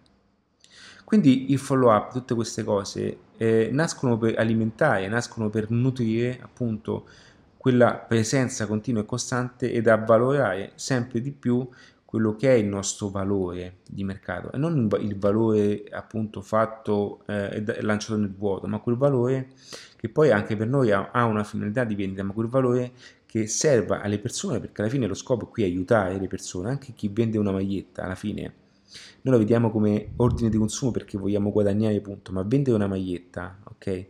Comunque rientra nel, nel, nella categoria di aiutare le persone a vestirsi meglio, a vestirsi ok? Perché prima non c'era. Cioè, facciamo un passo dietro, non andiamo proprio agli inizi. Prima non c'era, ok, non c'era eh, il mondo, l'industria del tessile. Quindi chi aveva le prime magliette stava aiutando le persone appunto a vestirsi. Oggi non viene vista più come cosa perché talmente siamo, ci sono più magliette che persone, però comunque il principio è quello, il principio sottostante. Quindi quello che andiamo a fare noi andiamo ad aiutare continuamente le persone, andiamo ad aiutare le persone, fin quando poi eh, le persone sentono che da noi stanno ricevendo molto di più di quello che in qualche modo poi loro possono dare a noi. E qui poi entra in gioco anche il termine della ricchezza la maggior parte delle persone, cioè le persone con la mentalità povera, e non dico povere, con la mentalità povera, che è diverso da non avere una lira in quel momento, di, di essere al verde in questo momento, da avere una mentalità povera. Le persone che hanno una mentalità povera, ok? Hanno questa attitudine nel, vedere la ricchezza o i ricchi come eh, quelle persone che tolgono a chi ha di meno, ok? Oppure vedere ricco, vedere chi ce l'ha fatta, ehm, o, o, o, o, spesso capita di dire, ma se tu sai queste cose Ale, perché fai video gratuiti? Perché non ti vendi eh, tutto a pagamento? Allora, uno perché eh, io la formazione avanzata ce l'ho ed è questo, ed è giusto comunque che io mh, con, eh, diciamo faccia anche business con quello che faccio. Due perché eh, fare contenuti gratuiti comunque è anche un modo per, per, farmi conoscere, perché sennò come potrebbero mai conoscere no? Adattiva se io in qualche modo non aiuto le persone? Come fanno a fidarsi di me se io principalmente non aiuto le persone? Allora, può capitare che la persona in quel momento ha talmente bisogno ed è, um, diciamo, ha necessità di fare un intervento, io spesso mi posso chiamare anche, diciamo, eh, diciamo, il, il dottore no, del marketing. Ma perché dico questo?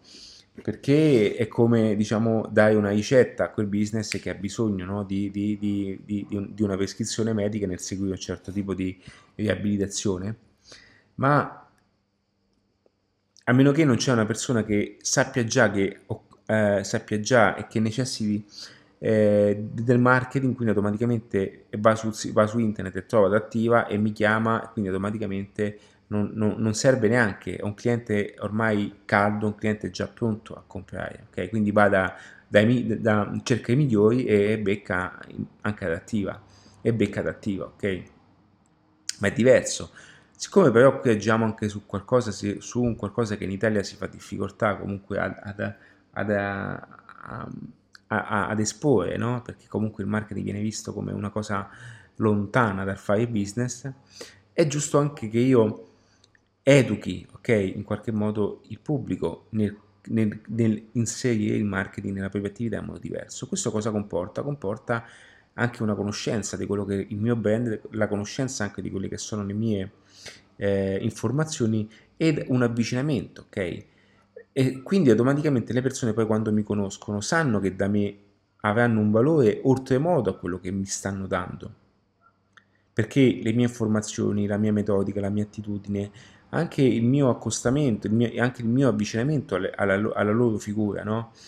eh, che eh, ha come eh, obiettivo finale di aiutare realmente a raggiungere un certo tipo di, di, di obiettivo, che può essere economico, personale, tutto quello che ne concerne appunto a, a, attraverso una crescita, perché dico sempre che una crescita personale è strettamente correlata alla crescita professionale, viceversa, perché se, sei, se, perché, perché se tu non hai una high income skill, che è proprio eh, la prima formula di investimento, che è quello di investire sulla tua persona, perché solamente avendo delle informazioni importanti, solamente avendo... Eh, eh una, una, anche un, un, punto di riferimento importante, potrai avere anche la visione di un determinato mondo, ok? Di una prospettiva di lavoro. Va bene? E solo questo ti, ti aiuterà e ti permetterà appunto di andare in una direzione eh, nel quale poche persone vanno. Quindi eh, le informazioni servono per questo, le informazioni sono l'unica cosa che ti permetteranno di switchare realmente. Nel momento in cui tu eh, vai a finire questo, vai a completare questo video, hai delle informazioni maggiori, ok? E queste informazioni ti portano a fare, a compiere delle azioni diverse e ti porteranno anche leggermente ad avere un risultato diverso. Quel risultato leggero, anche se piccolo, è comunque un risultato che poi pian piano quando andrai anche ad affinare e ad allineare il tiro saranno risultati migliori. Che cosa succede? Quella fase di miglioramento ti darà la conferma che quello che sto dicendo ora è giusto. Quindi capirai ed a, ti aprirai anche ad, un nuovo, ad una nuova accettazione di mondo. e scoprirai che anche per andare al livello successivo dovrai acquisire delle nuove informazioni. Ok, anche io no, 5 anni fa iniziai con, con delle piccole letture che ad oggi per me è come leggere un fumetto. Quando per me prima all'inizio era complicato capire ciò che stavo leggendo, la mia mente non, è, non aveva quella elasticità di pensiero, va bene? Non aveva eh, quell'accostamento nel ragionare in un certo modo. Oggi leggendomi quei libri, ok? E leggendomi solamente delle frasi le trovo banali e stupide, perché ormai sono andato ben oltre. E quindi questo è ciò che ti accadrà. Qualora tu ti avvicinassi per la prima volta in questo mondo, pian piano comincerai ad avvicinarti, com- comincerai ad avvicinarti, comincerai ad avvicinarti e queste cose ti aiuteranno a, ad, avere, ad avere, a migliorarti, ad avvicinarti, ad avere risultati diversi e ti portano ad, ad ottenere dei, degli obiettivi importanti. Ed ecco qui che allora quando tu poi ti avvicinerai al mondo avanzato adattiva, sai già che all'interno ci saranno delle informazioni che ti porteranno a switchare e non perché io scendo da un aeroplano o mi faccio un aeroplano o mi faccio una foto in un jet parcheggiato. Ok? Perché? Perché non è quella la mia comunicazione. Non sto dicendo che è sbagliato, è, è in linea con un tipo di pubblico.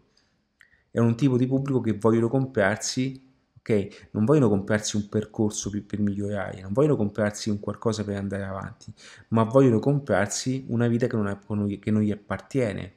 Ma come si ottiene quella vita? Come si va in quella direzione? Come si ottiene quella vita? Come si va in quella direzione? Sappi che la maggior parte dei milionari, della maggior parte dei ricchi, non hanno neanche un jet privato, ma fanno voli in first class. Perché? Perché trovano jet privato una spesa passiva, non una spesa attiva. Quindi spesso chi ha i jet è miliardario. Ok, parliamo di billion.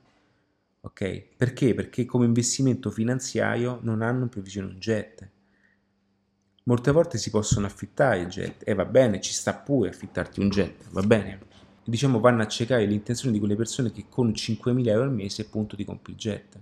Qui parliamo di un business diverso, parliamo di una realtà dei fatti, che puoi benissimo gestire un business, già poter lavorare ai tuoi sogni, poter lavorare vendendo il tuo pacchetto online, se sei in giro per il mondo, farti le fotografie, fare lezioni su un prato, fare lezioni davanti ad un tramonto, ok? E guadagnare le tue 2000 euro al mese, ok? E vivere il mondo, è una scelta. Oppure invece la tua intenzione è totalmente concentrata a diventare importante economicamente. Allora lì dovrai compiere delle azioni ben specifiche per arrivare alla, alla finalità di un asset finanziario importante. Quindi la libertà sta anche nella scelta della propria vita, ed è per questo che anche Mixology Business non è verticale su un singolo modo di fare, ma ha delle corrette sfumature qualora tu avessi diverse sfumature nel business. Per questo nasce la mixologia. Per questo ho creato Mixology con l'intenzione di miscelare come fosse un cocktail. Ma che cos'è che rende un cocktail unico? Che cos'è che rende un cocktail importante? Ci sono diversi elementi. C'è il barman che deve avere appunto delle competenze, un allenamento, una capacità, un'espressione, delle manovre, una metodologia, un ordine dei processi, okay? un'applicazione della metodica, i passaggi, perché cambiando i passaggi cambiano le sfumature del cocktail.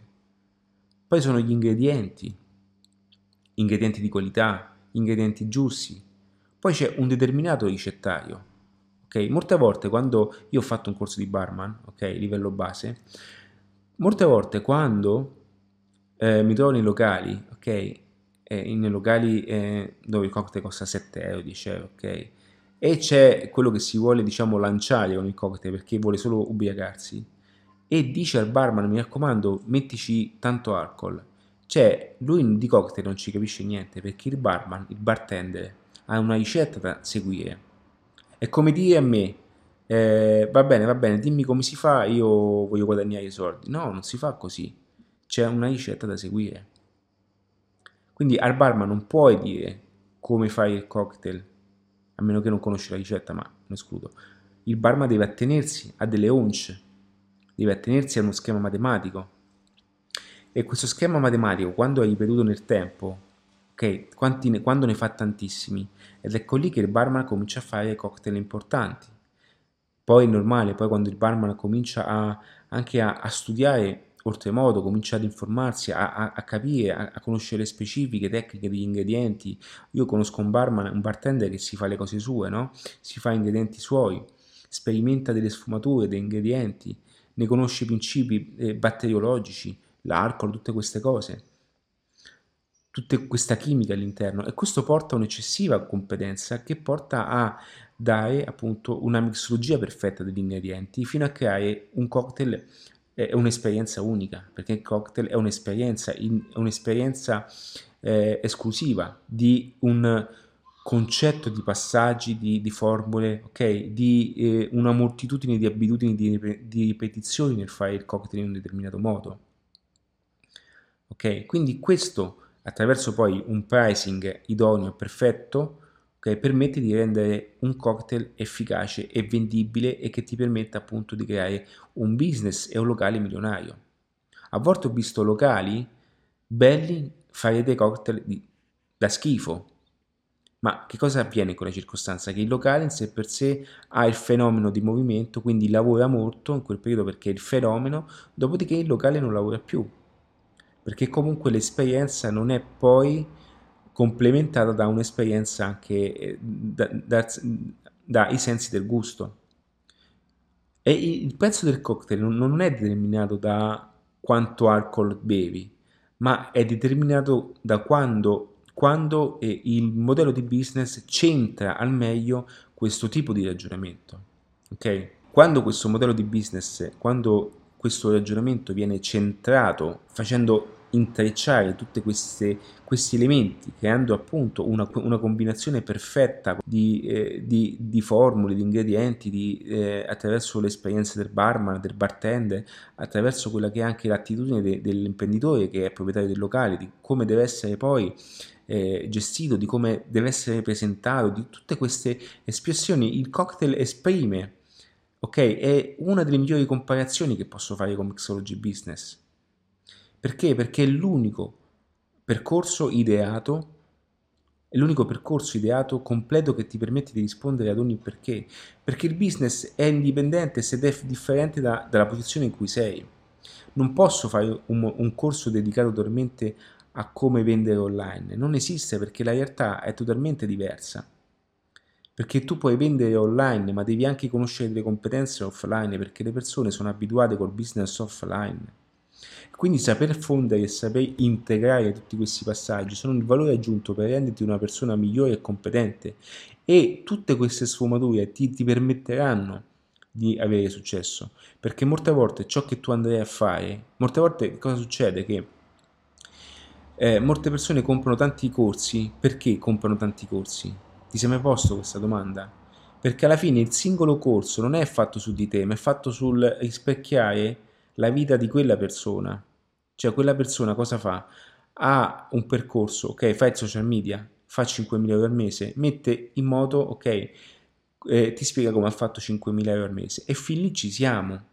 Ma lui ha, un, ha una vita diversa dalla tua, ha un'esperienza diversa dalla tua, si trova in un contesto diverso dal tuo e spesso queste persone ormai lo fanno quando lo fanno in contesti totalmente diversi, che è molto più facile vendere un pacchetto di social media, è molto più facile fare 6.000, 10.000 euro al mese. Non è applicabile tutto, quindi cosa succede? Che molte volte ti vai a comprare ti vai a comprare diversi corsi perché cerchi di estrapolare in ogni corso ciò che ti serve e spendi un sacco di soldi. Veramente anche io ho speso tanti soldi, mi rendo conto che a un certo punto mi sono detto manca un corso completo, manca un corso che vada a raccogliere con tutte le sfumature necessarie per fare un business model che fonda la mixologia offline e online.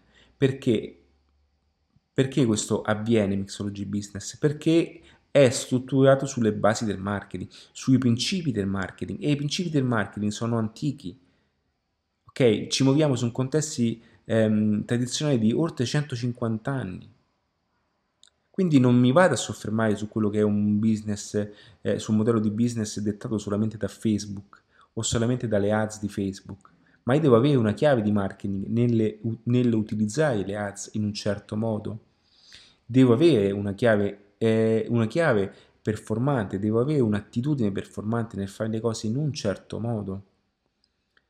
perché poi le ads di Facebook eh, molti si concentrano in questo modo di andare a vedere percentuali, fanno video su percentuali su quanto costa un click cliente, su quanto costa un click lead, un click fatto su una pagina, ok? Non è quello. Quello che conta è quanto guadagni.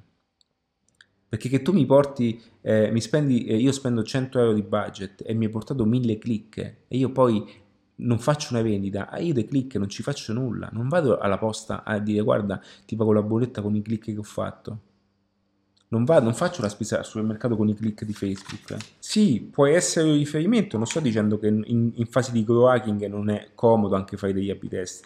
È importantissimo, le, le strumentazioni ti permettono di fare questo. Sì, sì, è, sì, lo confermo, è giusto, ma non me lo fa solo Facebook, lo posso fare con tante altre piattaforme ma come faccio a scegliere la piattaforma giusta? Come faccio a sapere qual è la mia piattaforma di riferimento? Dove posso fare follow up? Quali sono le mie piattaforme nel quale fare, follow, nel quale fare contenuti di follow up? È l'email marketing? È Facebook? È Instagram? TikTok? Che cos'è? Qual è il canale che devo utilizzare? Qual è il canale che mi fa guadagnare di più? Qual è il canale che mi costa di meno? Come faccio a risparmiare sulla pubblicità?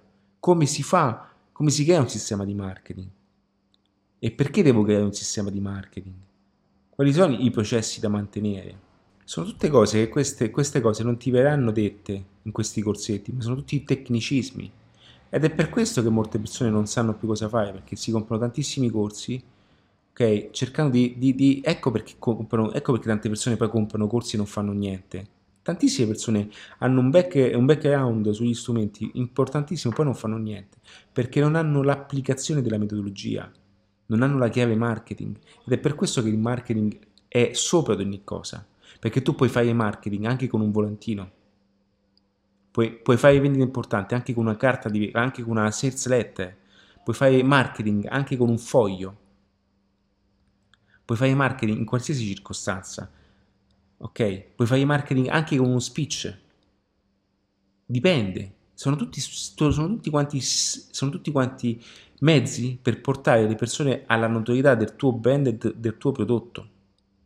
Sono tutti quanti mezzi che devono essere utilizzati per l'occasione, ma devi avere la visione dell'insieme, devi capire come si fa marketing, devi capire come funziona un sistema di monetizzazione, come poter acquisire clienti, devi capire come educarli, devi capire come convertirli, come appunto monetizzare al massimo.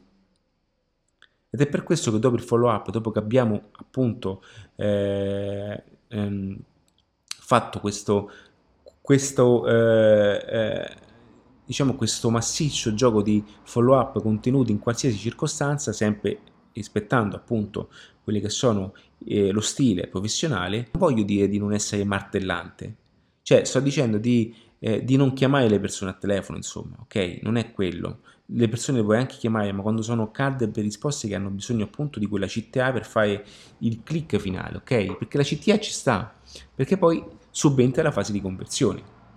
Ed è qui è uno dei momenti più paradossali, dove, maggior, dove molte persone vanno a bloccarsi, perché hanno questo retaggio, eh, questo, eh, questa fase anche timida, nel quale le persone si vergognano spesso a dire che stanno appunto vendendo e quindi è il momento di comprare. È come io che se in questo momento naturalmente io ti dicessi di non, eh, di, non, di non avere nessuna formazione avanzata. Per quale motivo? È il mio lavoro. Io so che in quella formazione ti do un valore aggiunto, quindi, quindi io so già, ok? Io so, io so bene quello che, che ho e so già che quello che ti darò sarà qualcosa che ti permetterà di fare qualcosa di diverso, di poter, di poter fare la vita che hai sempre desiderato, di staccarmi dalla massa poter creare un ecosistema tuo personale, qualora tu avessi già un business in piedi, accelerarlo in un determinato modo. E so già, ok, che applicando le cose in un certo modo, so già che quella cosa come ha aiutato me, ha aiutato altre persone, come io poi ho creato anche dei progetti miei personali, no? Oltre ad attiva ho anche web viaggiatore singolo, dove vado a sperimentare cose non ordinarie. Molti cerco anche di tutelarli, no? Perché ci sta, ok? Cerco di proteggere a loro modo anche perché non sono pronti per queste cose, fin quando poi posso trovare anche una persona, una persona più predisposta. Ma sono tutte quante cose che mi permettono anche di avere una elasticità maggiore del brand. E quindi io so già dentro a un corso di formazione che quel corso di formazione ti porterà in una fase diversa. E quindi io eh, non è che ti consiglio, alla fine io eh, so che a un certo punto eh, le persone quando sono vicine a me per natura convertiranno. Ok? E qualora avessero bisogno della mia spinta, io gliela do volentieri, perché ci sta e non c'è niente di male dare quella spintarella, quella cosiddetta CTA. Le persone hanno bisogno di sentirsi a un certo punto anche aiutate, perché sono lì, no? Sono lì. È come quando tu vai in un negozio, non sai cosa comprare, poi si ferma il commesso, comincia, lui è molto bravo ad entrare nel, nella, nella relation con te, comincia a parlarti, comincia a venderti qualcosa. E se è limite a un certo punto, quando ti vende quella, co- ti vende quella cosa, ok, sta lì che tu stai lì bloccato e lui ti dà quella spintarella in più da, da farti acquistare.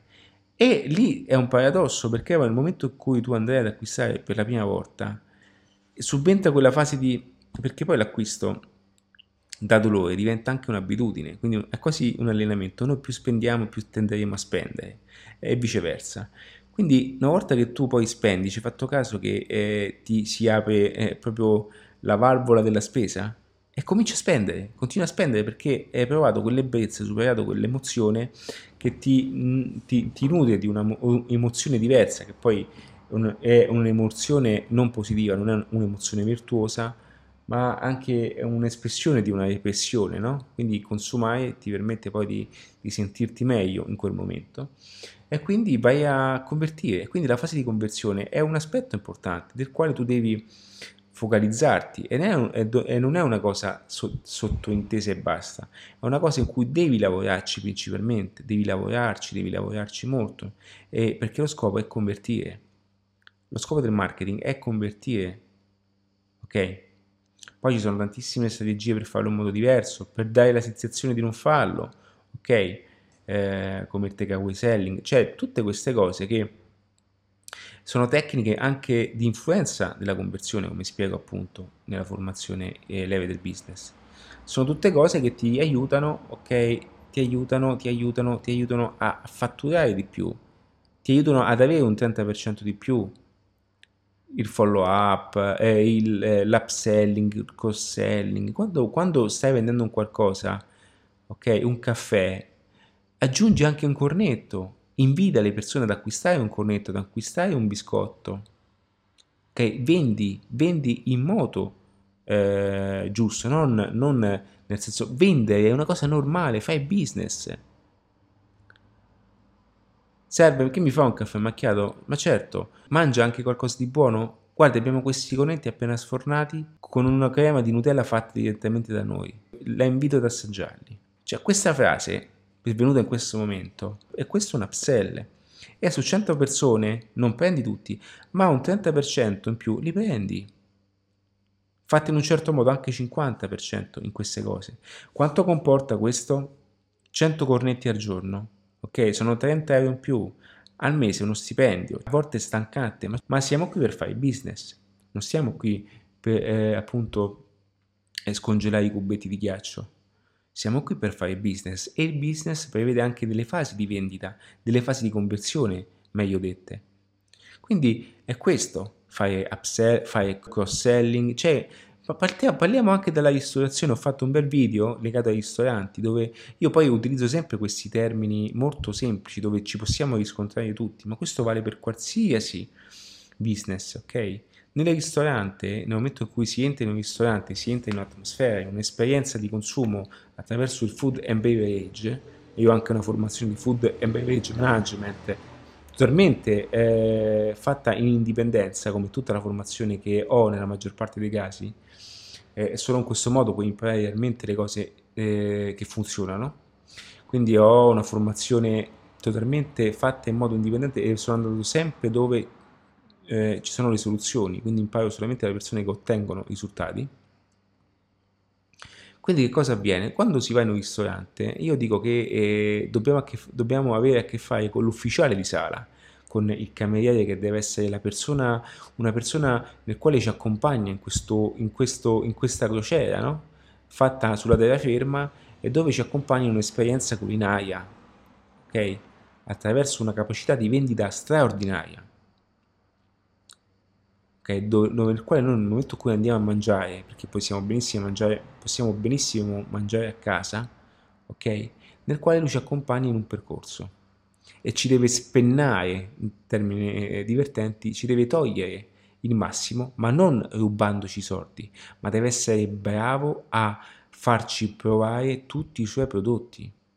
Deve essere bravo a venderci i suoi prodotti e non, ripeto, spennarci o farci una truffa. Deve essere bravo a farci dire di sì in ogni circostanza.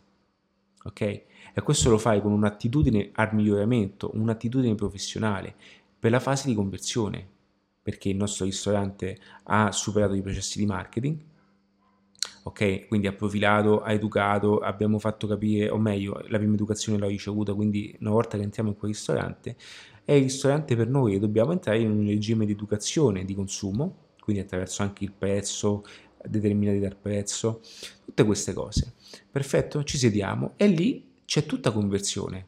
Noi dobbiamo convertire il massimo, dobbiamo alzare al massimo il fatturato, dobbiamo andarci a cercare ed estrapolare il 30% di ogni cosa come vedi non parlo di cifre importanti, però eh, vendere i vini di un certo calibro, avere la carta dei vini con i prezzi più alti a sinistra, non più alti, eh, eh, mm, prezzi più alti a sinistra e non partendo dai prezzi più bassi, ma si parte dai prezzi più alti perché automaticamente percepiranno un livello, un prezzo più alto che automaticamente percepiranno un prezzo più basso anche se è un prezzo alto. È un gioco, è un gioco di comparazione Tutte queste cose portano a un 30% in più, ma parlo di numeri di cifre piccole, ma si va anche oltre. Tutte queste cose sono, sono tutte quante fatte e dettate da un processo di marketing che le persone all'interno hanno già una strategia, un piano di azione, un piano di attacco, devono muoversi in un certo modo, schematizzati, ordinati, ok? Devono essere una squadra in linea, devono, devono muoversi a ritmo di musica, devono estrapolare il massimo da quel tavolo, offrendo la più alta esperienza e qualità che possa appunto avere un cliente, indipendentemente, ok, da quello che paga, devi andare oltre, ok? Perché è quello, perché è quello che si muove il marketing, è lì che generi ricchezza. E non lo generi solamente mettendo un chilo di pesce, ok, ad ogni piatto, ma attraverso appunto un, un corretto equilibrio di tante cose. E questo comporta, ok, a misurare eh, tutta l'espressione del marketing. E questa fa parte del concetto di conversione. E poi una volta che abbiamo comper- e poi una, una volta che è avvenuta la conversione, avviene una delle fasi più importanti del processo di marketing, una delle fasi più delicate del processo di marketing ok? Questa è una delle fasi più eh, sottovalutate, ma è, è, ed è la fase con la quale Amazon ha costruito un impero. E parliamo quello del customer, parliamo quello del customer è, cioè il post vendita, tutto ciò, tutto ciò che avviene dopo aver pagato, tutto ciò che avviene dopo che le persone hanno effettuato il pagamento. Bene, Amazon ha fondato un impero su questo principio e non sono i prodotti a basso costo, è una, questo è il ragionamento che fa la persona che non capisce nulla di marketing, perché lui si focalizza sul prezzo, perché lui il marketing lo vede sul prezzo, ok? Si aggancia su, su valori di non abbondanza, ma sui valori della povertà. Amazon non ha successo per il prezzo, Amazon ha successo per il servizio che offre, per l'assistenza che offre, per la velocità che offre, ok? Perché tu non te ne accorgi ma paghi le cose uguali a come le pagheresti in un negozio. Perché io comprarmi un libro in una libreria, ok? Mi costa 2,50 euro di più, ok? Però che succede? Devo andare in libreria, devo andare, eh, devo andare appunto, a, devo prendere la macchina, ok? Però con Amazon non ho il, la spedizione gratis. Ho una spedizione a pagamento oppure ho il pacchetto Prime. Il pacchetto Prime non è gratis. Ed ecco lì che Amazon ti vende le cose in modo diverso, te le fa configurare in modo diverso, te la mette in modo diverso, meglio te la immischia, detto la romana, in modo diverso. Ok? Un pochettino come Auchan. Auchan, quando vai ad Auchan, ok, l'ipermercato famoso, non è conveniente, anzi, lui ti, ti fa entrare in un, in, in un, imbuto di esperienza dove tu ti senti comodo e comfort di poter fare la spesa una sola volta. Quindi stai lì e dici, ah, ok, adesso ci sono.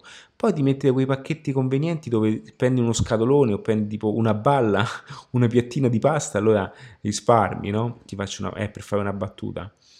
Ma a conti fatti non c'è nessun risparmio in Auchan. Anzi, molte volte i suoi prodotti, come dico spesso, vengono poi manipolati per creare appunto una vendita diretta, quindi da, da che scadono le uova a farci di dolci, ad avere un business esponenziale, ok? Da eh, fornitore a produttore assoluto, fino a, a, a um, erogatore del servizio, del servizio stesso di, di, di, di, food, di food and beverage. Quindi invece di buttare, ok, di andare in perdita buttando le cose in scadenza, passano in cucina e vanno in fase di manipolazione. Da che un prodotto era eh, ed era classificato come rifiuto, quindi eh, una perdita per l'azienda, viene classificato come quello che dà più guadagno. Quindi il customer è un punto basilare nel quale le persone poi misureranno la tua capacità di marketing. Ed è il punto più importante perché è il momento in cui le persone ti staranno a guardare ok? Perché le persone, è il momento in cui le persone, ok, hanno un reale motivo per rimanere con te. Quindi questo è uno dei più grandi sbagli che fanno anche le società, le compagnie telefoniche, tutte queste società, no? Che in qualche modo eh, tendono a fregare chi è cliente da ormai da molto tempo, chi invece tende a, tende a privilegiare solo il nuovo cliente. Beh, in adattiva si ragiona diverso, perché per me ok? Per me chi è cliente è più importante di chi non lo è. Perché in me ha espresso fiducia, poi è normale ragazzi, parliamo sempre di esseri umani, non significa essere al servizio del cliente, significa che comunque io tengo alle persone che ruotano attorno, a, a, attorno all'ecosistema adattiva. E non è un caso che il manuale online per principianti io l'ho offerto all'interno del Mixology Business. È un prodotto diverso, è un prodotto che è, diciamo, è ehm, strutturato in modo diverso, è più legato diciamo, all'imprenditore o comunque l'aspirante tale, ma già chi è più vicino ad avere un business. Ok, quindi mentre Mixology ha tutto, ok, da zero fino a business di successo, però comunque è fatto in modo diverso, è comunque un pacchetto a parte. Io potevo benissimo fare una vendita a chi è vicino a Mixology Business, ok? Ma non l'ho voluto fare. Ho direttamente inserito questo manuale in omaggio a chi ha Mixology Business. Perché? Perché chi è nel percorso avanzato adattiva deve avere sempre il meglio, perché deve stare e deve restare in adattiva. Ma non lo faccio a caso, lo faccio ed offrendo sempre il meglio alle persone che sono all'interno dell'ecosistema adattiva, perché sono i miei clienti, sono più che altro sono eh, eh compagni anche di un percorso, ok? Sono sono studenti, sono anche, tra virgolette, pazienti a volte, no? pazienti digitali, quindi hanno sempre bisogno di quella cosa in più, hanno sempre bisogno di un valore aggiunto, anche se in alcune cose posso anche, eh, loro conosco, con Mixology Business, conosci tante, conosci tutto, ok? Comunque eh, eh, manuale online per principianti è, ha una sfumatura diversa e perché no? Anche sentire quel manuale gli permette anche di avere un punto di, di vista ancora diverso, quindi eh, andare a, a, a, consumare le mie informazioni con eh, una, anche un aggiornamento nel pensiero, anche, un, anche dire un qualcosa diverso, no? un qualcosa di diverso, più legato anche a un qualcosa di diverso che poi loro vanno ad aggiungere loro, eh, al loro business. Quindi il customer care customer service, tutto quello, il customer, tutto quello che viene dopo, è l'aspetto più importante ed è per questo che poi entra in gioco il marketing allo stato puro. Perché? Perché automaticamente le persone hanno fiducia nei miei confronti, sanno che comunque io, il mio scopo, ok, è fare business perché tutti siamo qui per fare business, ma comunque prendermi a cuore, prendermi a carico anche eh, dove vogliono arrivare loro. Questo cosa comporta? Comporta che se io domani uscissi un nuovo corso, loro sanno già qual è la mia etica professionale, qual è il mio modo di vedere il mondo e qual è il mio intento nel fare il business, ok? Non è l'intento di fregarti, di fare il nuovo contrattino, come fanno queste compagnie telefoniche che pur di fotterti, ok? Non tutte, però non mi va di... va bene, però l'attitudine è quella, ragazzi. A meno che non ci sono compagnie moderne che fanno delle cose più pulite. Però non ho mai avuto dei servizi, ok, importanti. Non mi è mai stata fatta una chiamata e di, non mi è mai stata fatta una chiamata dicendomi guarda, per te c'è un nuovo aggiornamento, è totalmente gratuito perché sei cliente da molto tempo. Tieni, io sono contentissimo, ti do anche qualcosa in più perché mi stai tenendo in considerazione e sai che io in qualche modo sono un cliente, sono un pilastro per te Invece vedi nuovi aggiornamenti, nuovi, nuovi pacchetti, i pacchetti più importanti li, li danno a quelli, a quelli, nuovi a meno costo. E no, ti gode il culo, no? E questa cosa ti dà fastidio. E poi quando tu vuoi fare un, un downgrade, un upgrade del sistema, ti viene, ti vieni messo alle corde, vieni messo all'angolo mettendoti in una situazione tale da chiamare l'avvocato. Non puoi fare una disdetta, non essere tranquilla, ma devi poi pagare, io ho ricevuto dei, degli atti coatti nei miei confronti, a me. Io queste cose non mi, non, non mi sono mai messo paura davanti a queste cose. Degli atti coatti fatti da compagnie perché eh, ehm, per quanto riguarda una, alcune linee telefoniche, l'Italia è costruita su una dorsale ormai antica, su una dorsale molto vecchia. Quindi anche se eh, la compagnia telefonica ti offre da tot giga a tot giga, perché la pubblicità è quella, la pubblicità è fatta così, fino a tot giga, ok? Che succede? Che poi quando portano eh, la linea alla centrale, dalla centrale in poi c'è il collegamento vecchio. Allora ci sta, la colpa non la do a tutti, però tu mi devi, mi devi aiutare in queste cose, va bene? Non puoi poi automaticamente se questa cosa non funziona dirmi e farmi pagare e mettermi all'angolo perché mi stai ricattando con me non funziona così, io non ho paura di queste cose.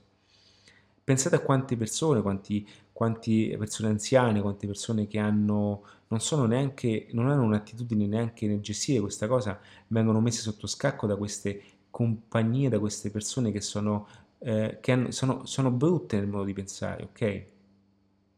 Perché fare business è un'altra roba e si mantengono con altri principi, con altri principi non nel, con il marketing, si, parte, si, mantengono con principi totalmente diversi, che funzionavano 30 anni fa, che oggi non funzionano più, queste compagnie scompariranno prima o poi, scompariranno, non è un caso che stanno subentrando delle compagnie diverse, oppure fare un abbonamento in qualcosa e automaticamente ritrovarsi dei pagamenti eh, o, o, degli abbonamenti non, non, non inclusi, ma che cos'è?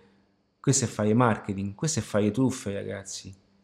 Questo non è fare marketing, questo è fare truffe. Ed ecco perché a volte capisco questo, questa concezione di pensiero, anche italiano, no? Dal quale anche io provenivo. Questa concezione di pensiero di non, credere, di non credere che il business si possa fare in modo diverso, in modo non ordinario da come lo conosciamo tutti. E quindi il, casso, il, customer, il customer è parte di, di, di un post vendita che è quello che ha generato in Amazon un, un impero come tutti conosciamo. Quando Jeff Bezos disse agli amici, lui eh, eh, viene da, dai palazzi di Wall Street eh, e quando appunto eh, fondò l'Amazon Corporation, eh, che cosa eh, disse di questo modello, no? di, di, inserire le recensioni all'interno del, dell'esperienza eh, utente e lo prendevano in giro e, e gli dissero ma non hai paura che poi le persone parlino male di te? E lui rispose che il modello doveva essere costruito in questo modo.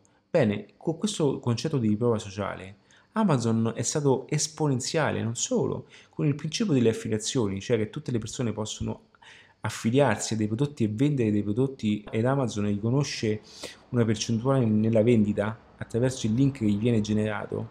Ok? Anche io, io ho, un, ho alcuni video anche il video del monopattino, quello è un monopattino che io comprai tempo fa, comprai tempo fa quel monopattino due anni fa e mi arrivò un'offerta su Amazon. Io avendo il link di affiliazione feci eh, subito il link, mi eh, i, mandai il link a, a, mio fratello, feci comprare il monopattino da mio fratello e io ho ricevuto eh, 30 dollari indietro, ad esempio, ma non è neanche per i 30 dollari, è per il gioco di fare questa cosa.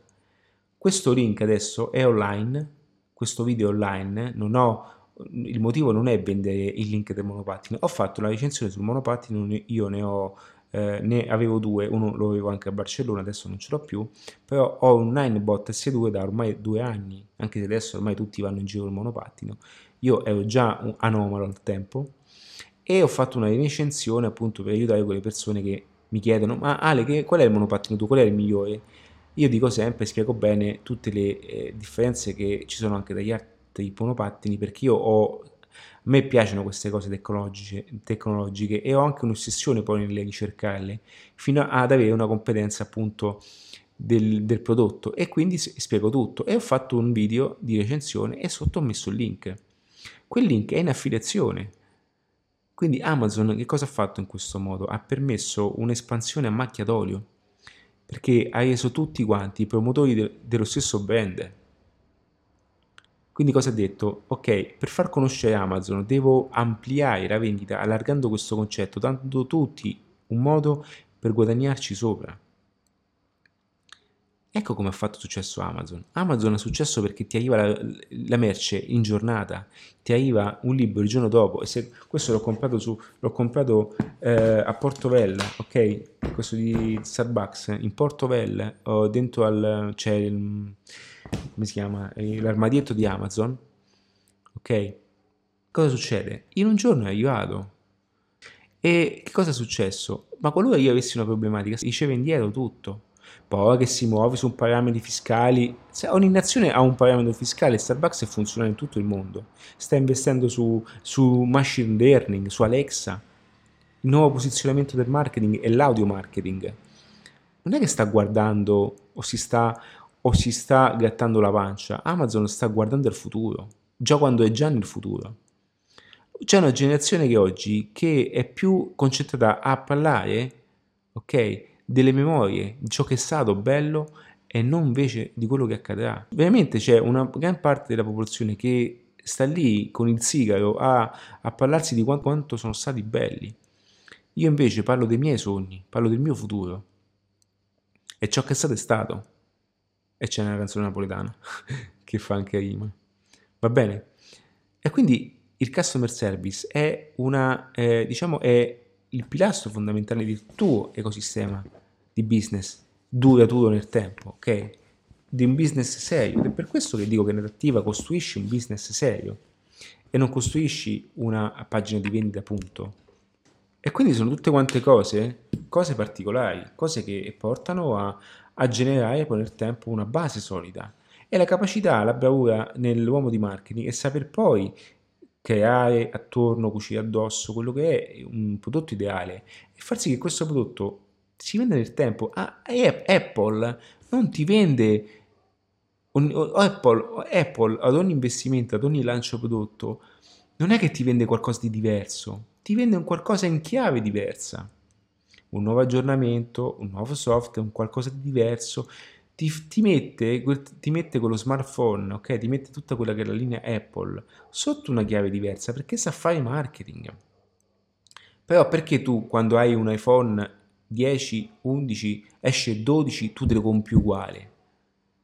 Ok? Perché poi dall'8 passi a 12 o da 10 passi a 12? Perché? Perché sai che Apple è affidabile, ci tiene al cliente e sa che se in qualche circostanza può anche perderci, ok? Ma perché, di mar- perché sa che la sua struttura di marketing è fatta in quel modo. I dipendenti, tutti gli operatori all'interno sono tutte quante venditori e assistenti al marketing, non sono neanche, diciamo, o meglio venditori, loro sono accompagnatori al processo di acquisto. Ed è formidabile la formula di Apple. Non sono mai, non sono educati nello spingerti a vendere, sono educati a consigliarti ad acquisto. E questo processo è bellissimo, ok? E questo processo è fantastico, ok? Loro non hanno eh, la direttiva di spingere, ok? Perché sanno che tutto il brand è intorno tutto il marketing e i soldi investiti intorno stanno facendo questo lavoro sottile nella percezione delle persone fin quando le persone si sentono ah, di spendere 1500 euro per un iPhone che poi utilizzano l'1%. Cioè con un iPhone puoi farci un film, ma anche di più un documentario di altissimo livello. Oggi con un iPhone puoi fare qualcosa di pazzesco, ma di pazzesco, ok? La qualità dell'iPhone è va bene, anche se ci sono modelli come gli Oppo 8, 8 GB di RAM, cioè fanno delle cose potentissime, però l'iPhone è l'iPhone e quindi salteranno sempre un iPhone successivo, ok? E quindi il concetto numero 7, che è quello più importante, poi che è quella che eh, le basi di un processo efficace, le, la più alta espressione di un concetto, di un processo di marketing, è appunto la fidelizzazione. Una volta che tu subentrerai in questo contesto di fidelizzazione, bene, avrai avuto, eh, poi, poi, possiamo considerare questo aspetto come l'espressione più massima de, de, della fase di marketing, perché il passaparola, tutti questi concetti che una volta erano tradizionali, che oggi un passaparola è una condivisione su Facebook, è una condivisione di un post, è mm, un essere menzionati su Instagram, un influencer, un influencer è un passaparola, ok? Tutte queste cose che ci permettono appunto a divulgare, a promuovere il nostro prodotto, il prodotto, uh, il prodotto interessato attraverso tutti quanti gli elementi di prova sociale, attraverso tutti gli elementi di eh, fidelizzazione, tutte quelle cose che appunto le persone eh, vanno, eh, tutti quegli aspetti invisibili con il quale poi si muove tutta l'economia, ok?